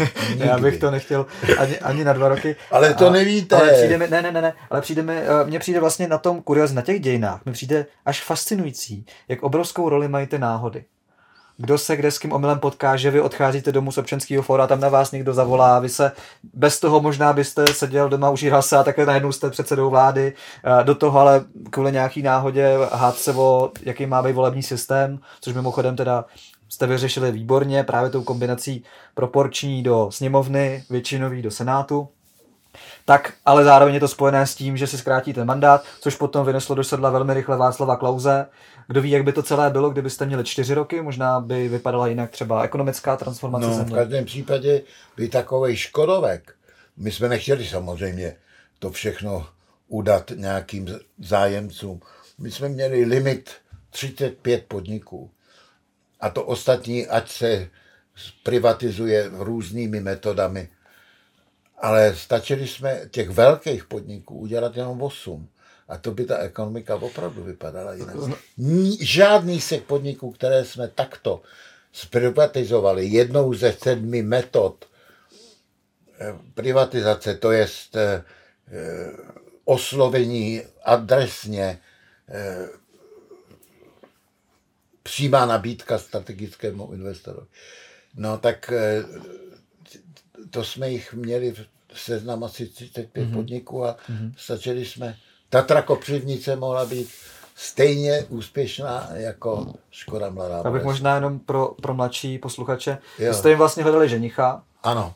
A třeba právě u té Škodovky se vám to mimořádně podařilo, protože samozřejmě na tu Škodovku je navázaná celá síť subdodavatelů a když tohle se podařilo dostat zároveň kapitál, zároveň know-how do toho podniku, tak dneska je to páteř průmyslu. A tohle byla teda ta vaše koncepce, jak ty velké podniky ano, vlastně... Ty velké.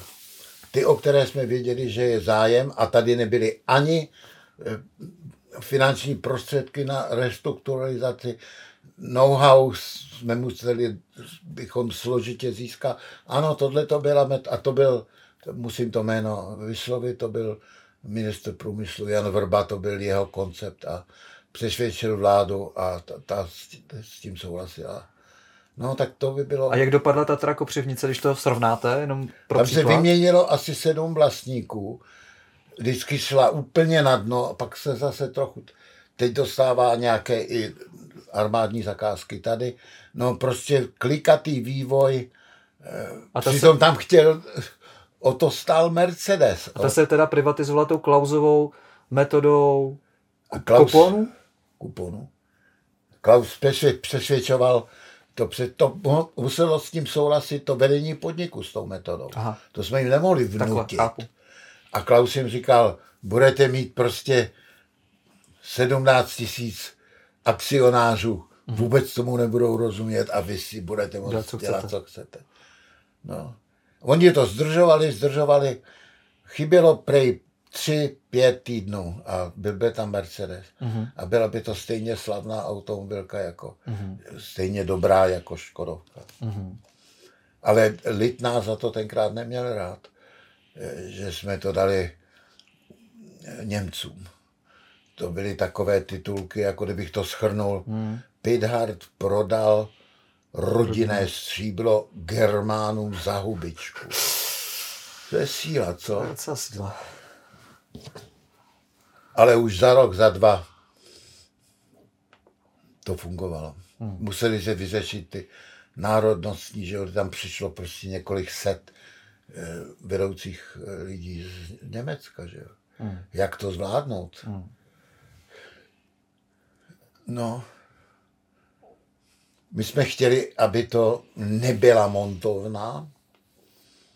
A jak to udělat, aby každý eh, investor je opatrný a chce eh, se účastnit tak, aby mohl vyklouznout, kdyby se to nedařilo. Hmm. Sroluje to jako koberec a odveze to do Rumunska. Tak my jsme těm Němcům, tomu Volkswagenu říkali, bude tady výzkum a vývoj hmm. a budou se tady vyrábět motory, to je srdce každé automobilky. Oni samozřejmě spolu nechtěli, nechtěli. My jsme řekli, no tak dobře, tak nechcete, tak nechcete. Je tady Renault, jsou tady Japonci, byla fronta na tu hmm. Škodovku. Nakonec jsme si plácli. A pan prezident Hán to mě řekl až pět let potom, když jsme se tady setkali. On říkal, já nevím, jak se mi to podařilo, že se to neprošlo. Já jsem sudecký Němec. No. já jsem to taky nevěděl. Mm-hmm. A to kdybyste teda věděli, že prezident koncernu je sudecký Němec, tak by nás smetli tenkrát. Smetli. Na to se ještě eh, dostaneme, oni vás totiž smetli i tak.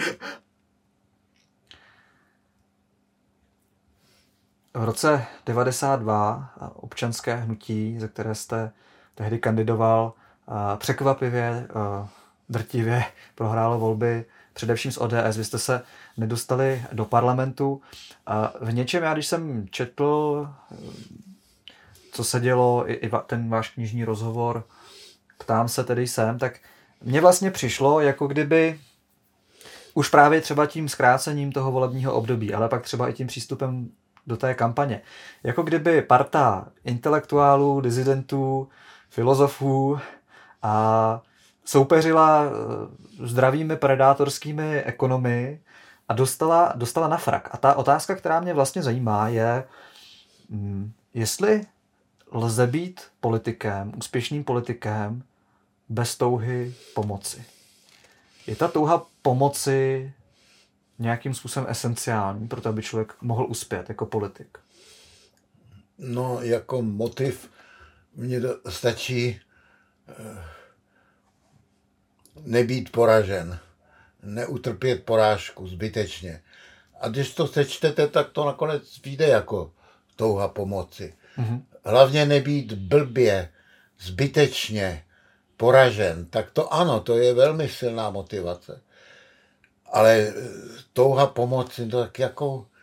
Eh, já jsem měl moc, že vám říkám, že jsem nemohl odvolat ani ministra podle tenkrát platné ústavy. No ano, ale zdá se mi, jako kdyby vám chyběl nějaký drive, tak na branku prostě my, my to oblevíme republiku hesly a budeme skandovat na mítincích a prostě uh, hlavně udělat dobrý výsledek. To, to vám asi chybělo. To nám chybělo. To intelektuál to nemá a když kombinujete disidenta a intelektuála, který si tu svoji individualitu těžce vybojovává během 20 let normalizace svůj osobnost, svůj názor a teď najednou máte být prostě eh, jeden út strany.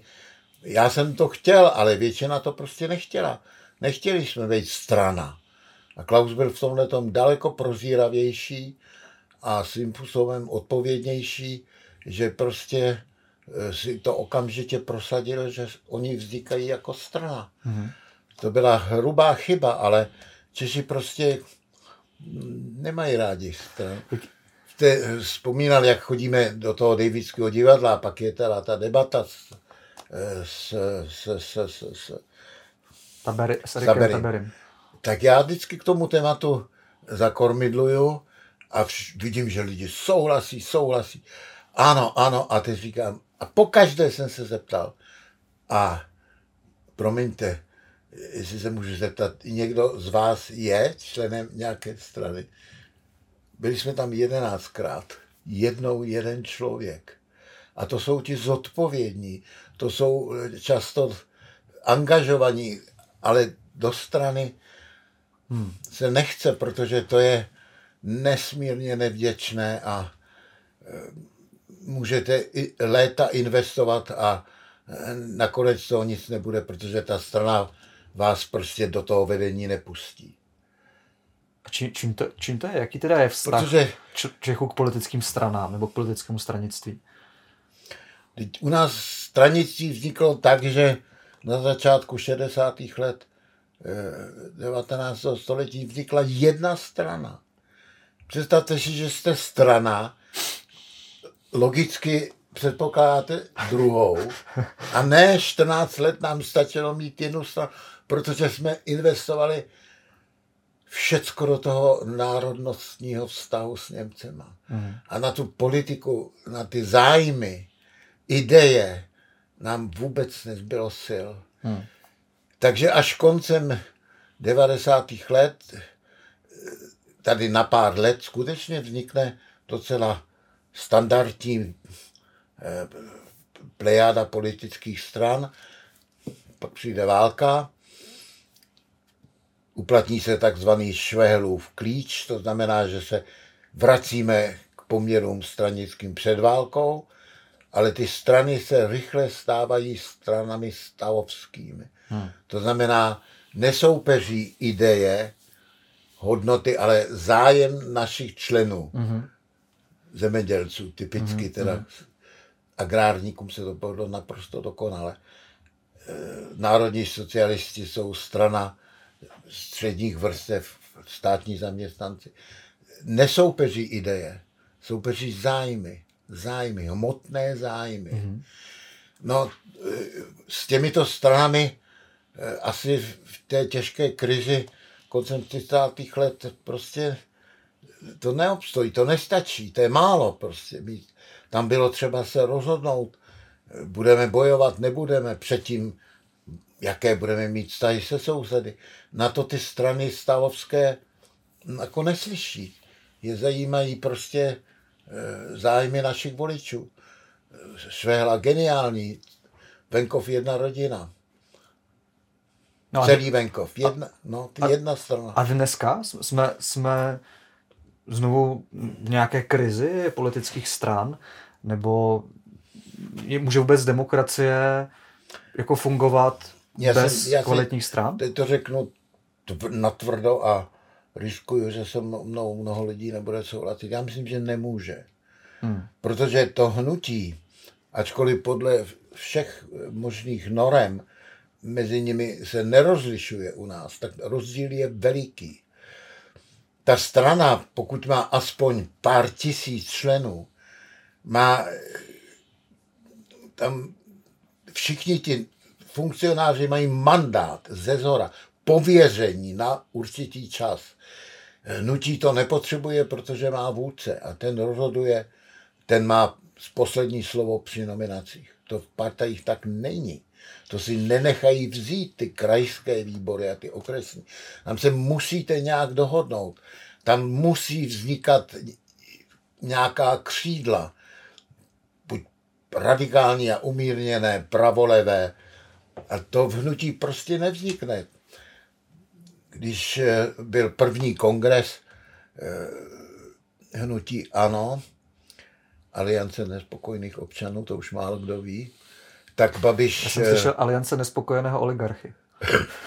Babiš řekl, no tak 100, 100, to je takové dobré číslo, tak bude tam 100, 100 delegátů. Ten, ten, ten, ten, to, to ne, to a pak se volil místo předseda strany, první místo předseda, to byl tenkrát Faltínek, a dostal 99 ze 100.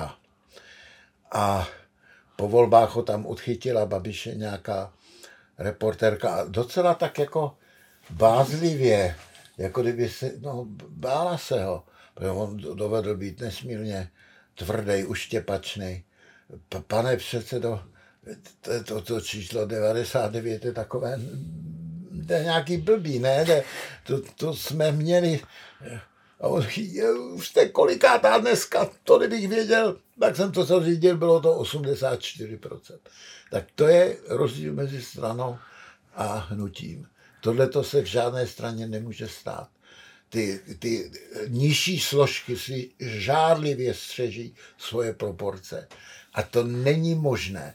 Ale to ta strana musí mít aspoň několik tisíc lidí. No. Tak a, a vy říkáte, klíčový rozdíl je, jestli, ten, jestli to je teda vůdcovský projekt, kde ten vůdce může ovlivnit konečně ty kandidátky. Ano, ano, ano. Ale, ale to není, to, to se děje bez pochyby a není to jenom uh, hnutí ano, byť tam Andrej Babiš vlastní snad i kancelářský sponky, ale je to taky politický projekt Tomia Okamury. Vlastně vznikají tyhle ty vůdcovské, ať strany nebo hnutí, ale to je jenom jeden aspekt té krize toho stranictví, protože i ty tradiční strany vlastně se právě potýkají s tím malým počtem členů. Proč, proč Češi nevstupují do stran, nebo čím to je? Jak dostat kvalitní lidi do stran? Protože jestli teda to je tak, že ta demokracie nemůže bez stran být. No taky nikdo si není jist, jestli eh, demokracie bude ještě dlouho pokračovat. Že jo? To je ta situace, kterou poprvé před 25 lety pojmenoval ten americký eh, vlivný novinář, politolog Farid Zakaria s tou svou formulí demokracie přibývá, svobod ubývá. On si nechal všechny ty žebříčky demokratické, nedemokratické, polodemokratické a sledoval ten trend a říkal, jo, voleb přibývá, už i tam jsou volby, tam taky, tam taky, ale občanská práva a svobody, to jde dolů. Takže já, nikdo neví, jestli demokracie má eh, před sebou eh, jasnou perspektivu. Proto eh, si tady lámeme hlavu, protože máme o ní starost. Jsem už dneska řekl, že paní prezidentka Čaputová řekla, kdo ví, jestli nejsme poslední generace, která ještě zažije demokracii. To, to tak je, proto tady tak se namáháme, protože máme obavu. To zní úplně děsivě. A to chce občanskou společnost a strany, obojí. Mm-hmm. Jenomže obě ty velké ideje, které k sobě patří, takhle do sebe mají zaklapnout. Václav Havel ne, ne, nerozuměl, nechtěl strany, odmítl být, mít svoji stranu, eh, odmítl nějakou podpořit, nechtěl. A pedroval občanskou společnost. A měl pravdu na půl. A Václav Klaus přesný opak. Občanskou společnost to je podraz, kdo chce něco změnit, ať si založí politickou stranu. Hmm. Ale to po něm opakoval i Zeman. Hmm. Přes všechny rozdíly to měli oba společně. A teď si představte, že formativní léta hmm. toho nového státu, dvě tak hmm. alfa samci a oba to mají úplně v obráceně. A jedno potom vyrušovalo, rušilo druhý koncept. To, to bylo neštěstí, jako taky schoda okolností. Havel prostě byl posedlý občanskou společností a e, politické strany od toho ruce pryč přesně obráceně Klaus. No to byla to tedy jeho, neštěstí. Byla to chyba Václava Taková, No byla to hrubá chyba. Byla to hrubá chyba, ale Václav Havel to na sebe řekl už pět let předtím, už hmm. v tom slavném eseji e, Síla bezmocných. Moc tak, bezmocných. Hmm. Moc bezmocných. Tak tam on říká, že si myslí, že parlamentní demokracie už schází na úbytě a že nemá perspektivu, že to je opotřebovaný koncept a že vymyslíme něco jiného. No. Ale něco nevymyslelo. Něco nevymyslelo. Měli jsme tady nějaké dva, dvě krajnosti, dva jednostranné ano. pohledy. Oba v něčem pravdivé, oba v něčem ano, milné. přesně tak. Cesta do budoucnosti bez pochyby silná občanská společnost a Samozřejmě. silné politické strany, ale jak eh, to udělat? Eh, no, já musím říct, že mm, teďka, když jste to takhle řekl, a zrovna to Slovensko nebo to Maďarsko jako to podtrhuje, že nevíme, jestli demokracie obstojí skutečně já jsem se díval na ty žebříčky a opravdu to tak je, že svět se nestává více demokratickým, dneska už ani více demokratickým, stává se více populistickým a autoritářským. Je tady nějaký celosvětový trend. A, a to možná říká i ten váš, ta vaše kniha Podnik s nejistým koncem. Demokracie jako podnik s nejistým koncem. Opravdu se obáváte toho, že ten stávající systém liberální demokracie s nějakými brzdami a protiváhami, že může být nahrazen nějakým... Podívejte, nebudeme tady ideologizovat kapitalismus, socialismus. Já se těm slovům vyhýbám, protože bychom musel po svém definovat ten pojem. Každý... Já mluvím o svobodách a o trhu. Bez trhu to nejde. A všecko je o tom, jak, do jaké míry ten trh regulovat. To je vlastně celá politika. Hmm. Zdá se, že já si myslím, a tak mě asi někteří přiřadí k levičáctví, že by se měl regulovat víc. Hmm. Ne, nebudu říkat konkrétně, protože sociální rozdíly na všech úrovních se zvětšují mezi kontinenty, mezi státy, u nás mezi regiony. Teď, eh, jak se začíná znovu oživovat eh, ten regionalismus a ty, teď i z těch evropských fondů na podporu vyrovnávání rozdílů strukturálních nebo historicky daných, ty, roz, ty evropské peníze se rozdělují ve prospěch těch bohatších. Hmm. Já mám na to statistiky. Ani hmm. to se nedaří. Hmm. Čili tady vidíte, že nějaká větší regulace, ale o to jsou smrtelně vážné spory. To je problém tohoto světa. Hmm. Já si myslím, že dokud rostou nerovnosti, tak eh, nemá eh, demokracie světlé vyhlídky. Nemá. Takže klíčem může být, nebo jednou z těch hlavních příčin může být celosvětový nárůst nerovnosti, jako ano. nějaká živná půda pro populismus. Na to jsem se chtěl zeptat. A jestliže jsme možná na nějaké hraně, nevíme, kam se bude demokracie ubírat. Jak bojovat a, proti populismu a jak motivovat ty schopné lidi, aby teda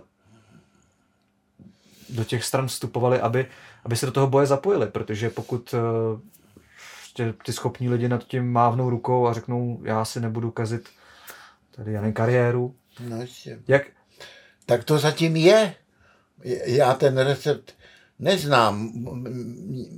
Měli by předsedové osvícené vedení těch stávajících subjektů, říkejme jim subjekty politické strany a hnutí, měli by mít eh, odvahu zvát nové lidi k sobě a ty lidi eh, by měli eh, obětovat něco ze svého, možná i ze svých kariér a jít do toho. No to, to je příběh, který se přihodil mě s Josefem Luxem.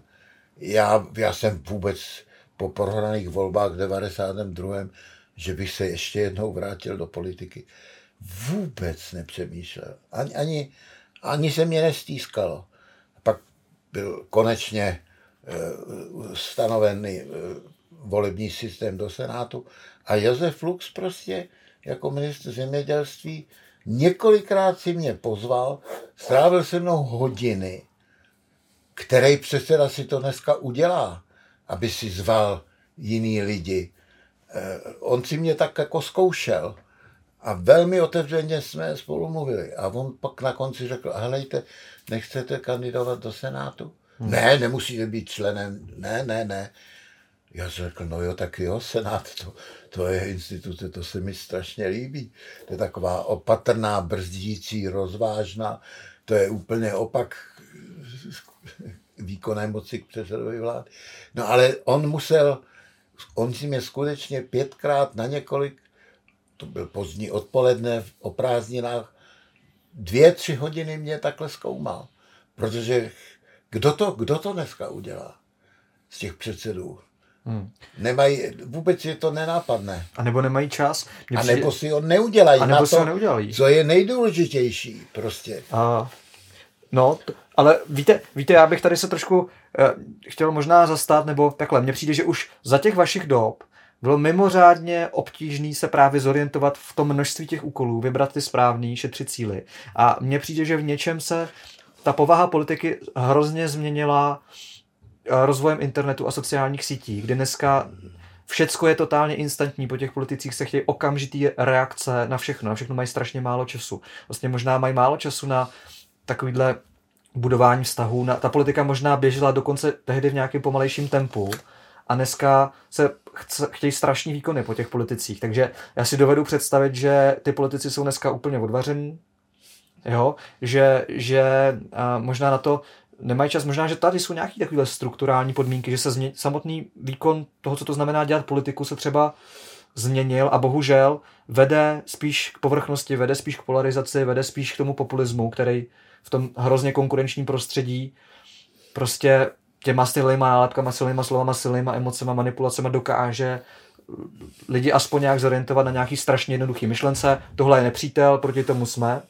Já jsem se neodvážil do toho světa sítí vůbec vstoupit. Já se to všechno dovídám od svých dětí nebo vnuků, vnuček, od vás. Eh, k tomu nemůžu říct vůbec nic. Já jsem to pokládal od začátku za strašně nebezpečný terén netušil jsem, že to padne tak. To se dovídám, že sněmovna, polovina poslankyň a poslanců pořád si tweetujou, přou se, hádají Veřejně, se. veřejně. Je to vidět všichni. Co má jí dělat? Koukat do těch papírů, tam je ta předloha zákona, o té budu za chvilku hlasovat. A se podívejte na ty snímky, oni každý druhý něco. A co dělá?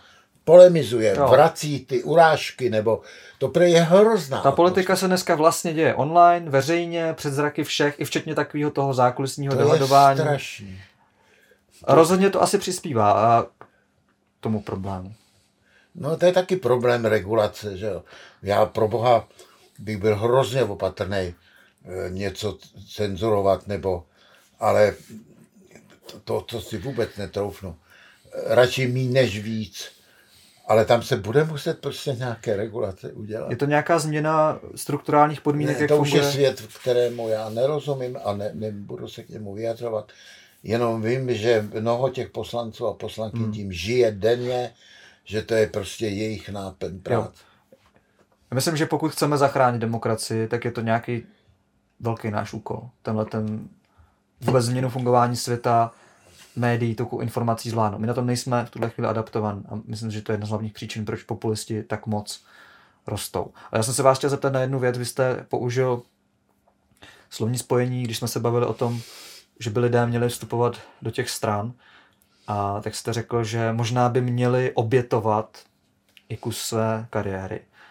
Je to tak, že demokracie se neobejde bez nějakých obětí, no. nebo že dokonce stojí na našich obětech to jsou taková slova, která člověk váhá je vyslovit, protože jsou takzvaná velká. Ale je to v podstatě tak. U každého, u každé velké události, která eh, obohatila svět, pozvedla ho, zachránila ho, samozřejmě byla vždycky nějaká oběť. Ta katolická církev prostě na tom buduje své dějiny, svoji, svoji obrovskou rozšířenost po světě. To jsou samé příběhy obětí. Hmm. Ale vyzí, k oběti nemůžete nikoho vyzývat. To, to je nemožné, neslušné, skandál. Hmm. To můžete jenom sám si říct, že ano, tohle je pro mě má větší cenu a já tam půjdu nebo nepůjdu a pojedu nebo nepojedu a to je rozhodnutí každého a je to vždycky, bez oběti se nezmění k lepšímu nik, nikde. Ale nemůžete kázat lidé, obětujte se. No a kde, kde vy osobně, pane Pidharte, jste bral tu sílu a se angažovat, zajímat, nestrácet naději třeba v 70. 80. letech, nebo a, jít do, tí, do těch služeb, když přišlo to volání, že vás, ano, bylo to tak, že vás povolali, ale vy sám jste taky tomu musel hodně obětovat. Tak kde vy osobně jste bral tu energii a sílu k tomu? Kde jsem bral k tomu? Ne, kde máme podivena? No mě dodávala odvahu pocit, že o tom, že nám Čechům mm-hmm. nějak rozumím a že jsem už tolik investoval, mm-hmm. že nemůžu udělat úplné kraviny mm-hmm. po tolika, po tak důkladném studiu eh, českých dějin. Čili pro mě to byly pro mě to byla tato práce, hmm. která mě asi dala hmm. sebevědomí nebo dokonce vzbudila ve mně nějaký apel prostě k, to, to řekl vy první, eh, k oběti. No. Obětoval jsem akademickou kariéru totálně, že jo. Jsem docent, nejsem profesor, to všechno mě ulítlo. Ale lidi mi na ulici říkají, pana profesor. A to je ještě lepší varianta. Pane ministře, co jste to včera zase? Já říkám, já už jim to nevysvětluju, protože oni, já jsem nikdy nebyl minister, už nejsem 12 let v politi- 11 let v politice, ale já ty lidi vyslechnu, hmm. oni asi chtějí eh, vyřídit té hmm. vládě něco, tak já už jim to říkám. Oni mě říkají stejně, pane profesor. A myslím ještě na jednu jinou sféru, která podle mě je důležitá, a jestli se na ní můžu zeptat, je podle vás možné skloubit tu vrcholovou politiku s rodinným životem? Jde to vůbec eh, v tak náročné třeba exekutivní funkci nějak sloubit, nebo máte pocit, že i to je nějaký druh oběti eh, v tom partnerském rodinném životě, že to tím prostě trpí? No ty začátky byly prostě hrozný. Já jsem neviděl svoji ženu, ona pak podjela, vzala eh, děti a odjeli někam k babičce nebo ke kamarádce, já jsem ji neviděl 14 dní a ty vztahy byly tak křehký a napjatý, že jsem prostě měl pocit, že už je to ztraceno. A že teď jsem hrozný pocit, že už to nemůžu zastavit. Hmm. To, to, to, to nesmí ten politik takhle nechat hmm. zajít daleko. To nesmí. To byla krize jak hrom prostě. A je vůbec zázrak a díky mé ženě a taky sobě, že jsme to všechno překonali. Ale bylo hrozný. Děti se ocitly, byly samozřejmě na straně mámy, že jo. Protože táta je prostě, táta se na ně vykašlal. Ježiš, tam bylo takový chyb, to, to prostě. Ale a ten to... pár je tak strašně důležitý. Když tam, hlavně na té nejvyšší funkci, hmm. lidi vidí hmm. Dva, kteří se mají rádi, kteří hmm. se uznávají, to, to je asi, to bude, doufám, že to bude veliký, veliký, velice důležité pro současného prezidenta. Zřejmě ten vztah je opravdu dobrý. A to nebylo ani za Havla, ani za Zemana, ani za Klauze. Hmm. A když my, obdivovatelé Británie, sledujeme ten eh, dlouhý seriál eh, Crown, tak to je o tom, o tom vztahu těch dvou a oba museli překonat hrozně moc prostě krizí. A to je to jediné, proč tu královnu pořád uctívali, protože oni byli vzorem, byli symbolem, že lidi můžou žít spolu harmonicky. Tak to je, bych řekl, velká šance pro náš, pro náš prezidentský pár. Lidi to bude uklidňovat. To se nedá slovy přeříkat, jak to je, ale takové páry jsme neměli na hradě nikdy. Je to, je to v něčem moc inspirativní. Já jsem jenom chtěl říct, že bez pochyby je pravda, že i člověk v té vrcholné funkci si musí prostě být schopen to zařídit. Na druhou stranu, jako tomu rozumím, že prostě rozhodujete o dostavbě Temelína a máte pocit, že pořád neustále vás někdo uhání. Jako vlastně vyhradit ten čas na partnerský život, na děti. To je jeho povinnost, politická povinnost, aby ten vztah, pokud se ještě opravdu mají rádi, aby ho udržel. To je jeho povinnost. Takže v něčem je, může být v národním zájmu, aby pre, premiér míň premiéroval a našel si taky čas sám na sebe, na svoji duševní hygienu, na, na svoji rodinu, protože když tomu dá naprosto všechno, tak může taky schořet ano. jak papír. Výborně. Tak do... To jste řekl dobře. Já jsem uh, se na to ptám, protože nebyl jsem uh, v tak uh, velkém mm, presu vypětí v takové exekutivní funkci, ale vím, že to je hrozně důležitá podmínka a že to je hrozně těžký všechny tyhle ty role, kde člověk něco nasazuje pro nějaký, notabene nějaký zvlá, velký, vznešený, hodnotný cíl, co ho přesahuje, tak je hrozně těžký najít tu hranu, a jak do toho nejít úplně sebezničujícím způsobem a uchovat si i nějakou péči o základní tábor. Tak skoro, skoro si říkám, jestli to nebylo štěstí, že jste si ten ano, musíte, zkrátili. musíte bojovat s pocitem, že jste úplně zničený, už nemáte sílu, asi jste pracoval dobře. Není to pravda. A, ano, ano, ano, ano, ano. A zároveň jste ale zanedbal něco nesmírně důležitého. Nesmírně důležitého. Ano. Ten, ten bratrský vztah těch lidí nahoře je strašně důležitý. A my jsme měli opravdu smůlu teda. Tak doufám, že to zvládnou. Hmm. Je něco, pane Pidharte, co byste vzkázal dnešním mladým lidem?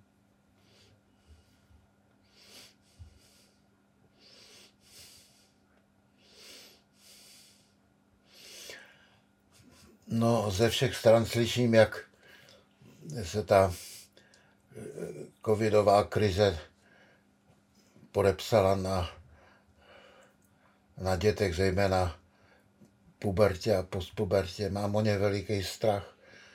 Eh, ať se pro Boha naučí odpojovat hmm. od těchto věcí. Ať hmm. si stanoví nějaký řád a limit, aby tomu nepropadli, protože na tom pak ujedeme všichni. A vůbec už se nebudeme takhle dívat jeden druhému do očí. A to je špatný, to je konec. Mám prostě prozbu a varování. Hmm. Umějte se odpojit, hmm. umějte se udělat úplně jenom pro sebe a puste do sebe všechny starosti, pochybnosti. Hmm. A když, se, když jste pořád zapojení, tak na to vůbec nepřijde čas. Hmm. Tak z toho mám trochu strach, ale hmm. zvládly to moje děti, zvládly to moje vnučky, vnuci. Tak to... Naučte se odpojit, to si myslím, že všichni potřebujeme a co knížky? Vy jste ve, ve, vás v životě možná, já jsem, mě to zaujalo, že vy jste tam říkal, že dlouhou dobu jste jaksi stál mimo ten intelektuální svět a pak nějakým, nějakou náhodou jste narazil na knihy. Jsou podle vás knihy nezbytné nebo neocenitelné pro to, aby člověk si udělal nějaký širší, hlubší obraz o světě? A který, který knihy byste doporučil? Co formulovalo vás nejvíc?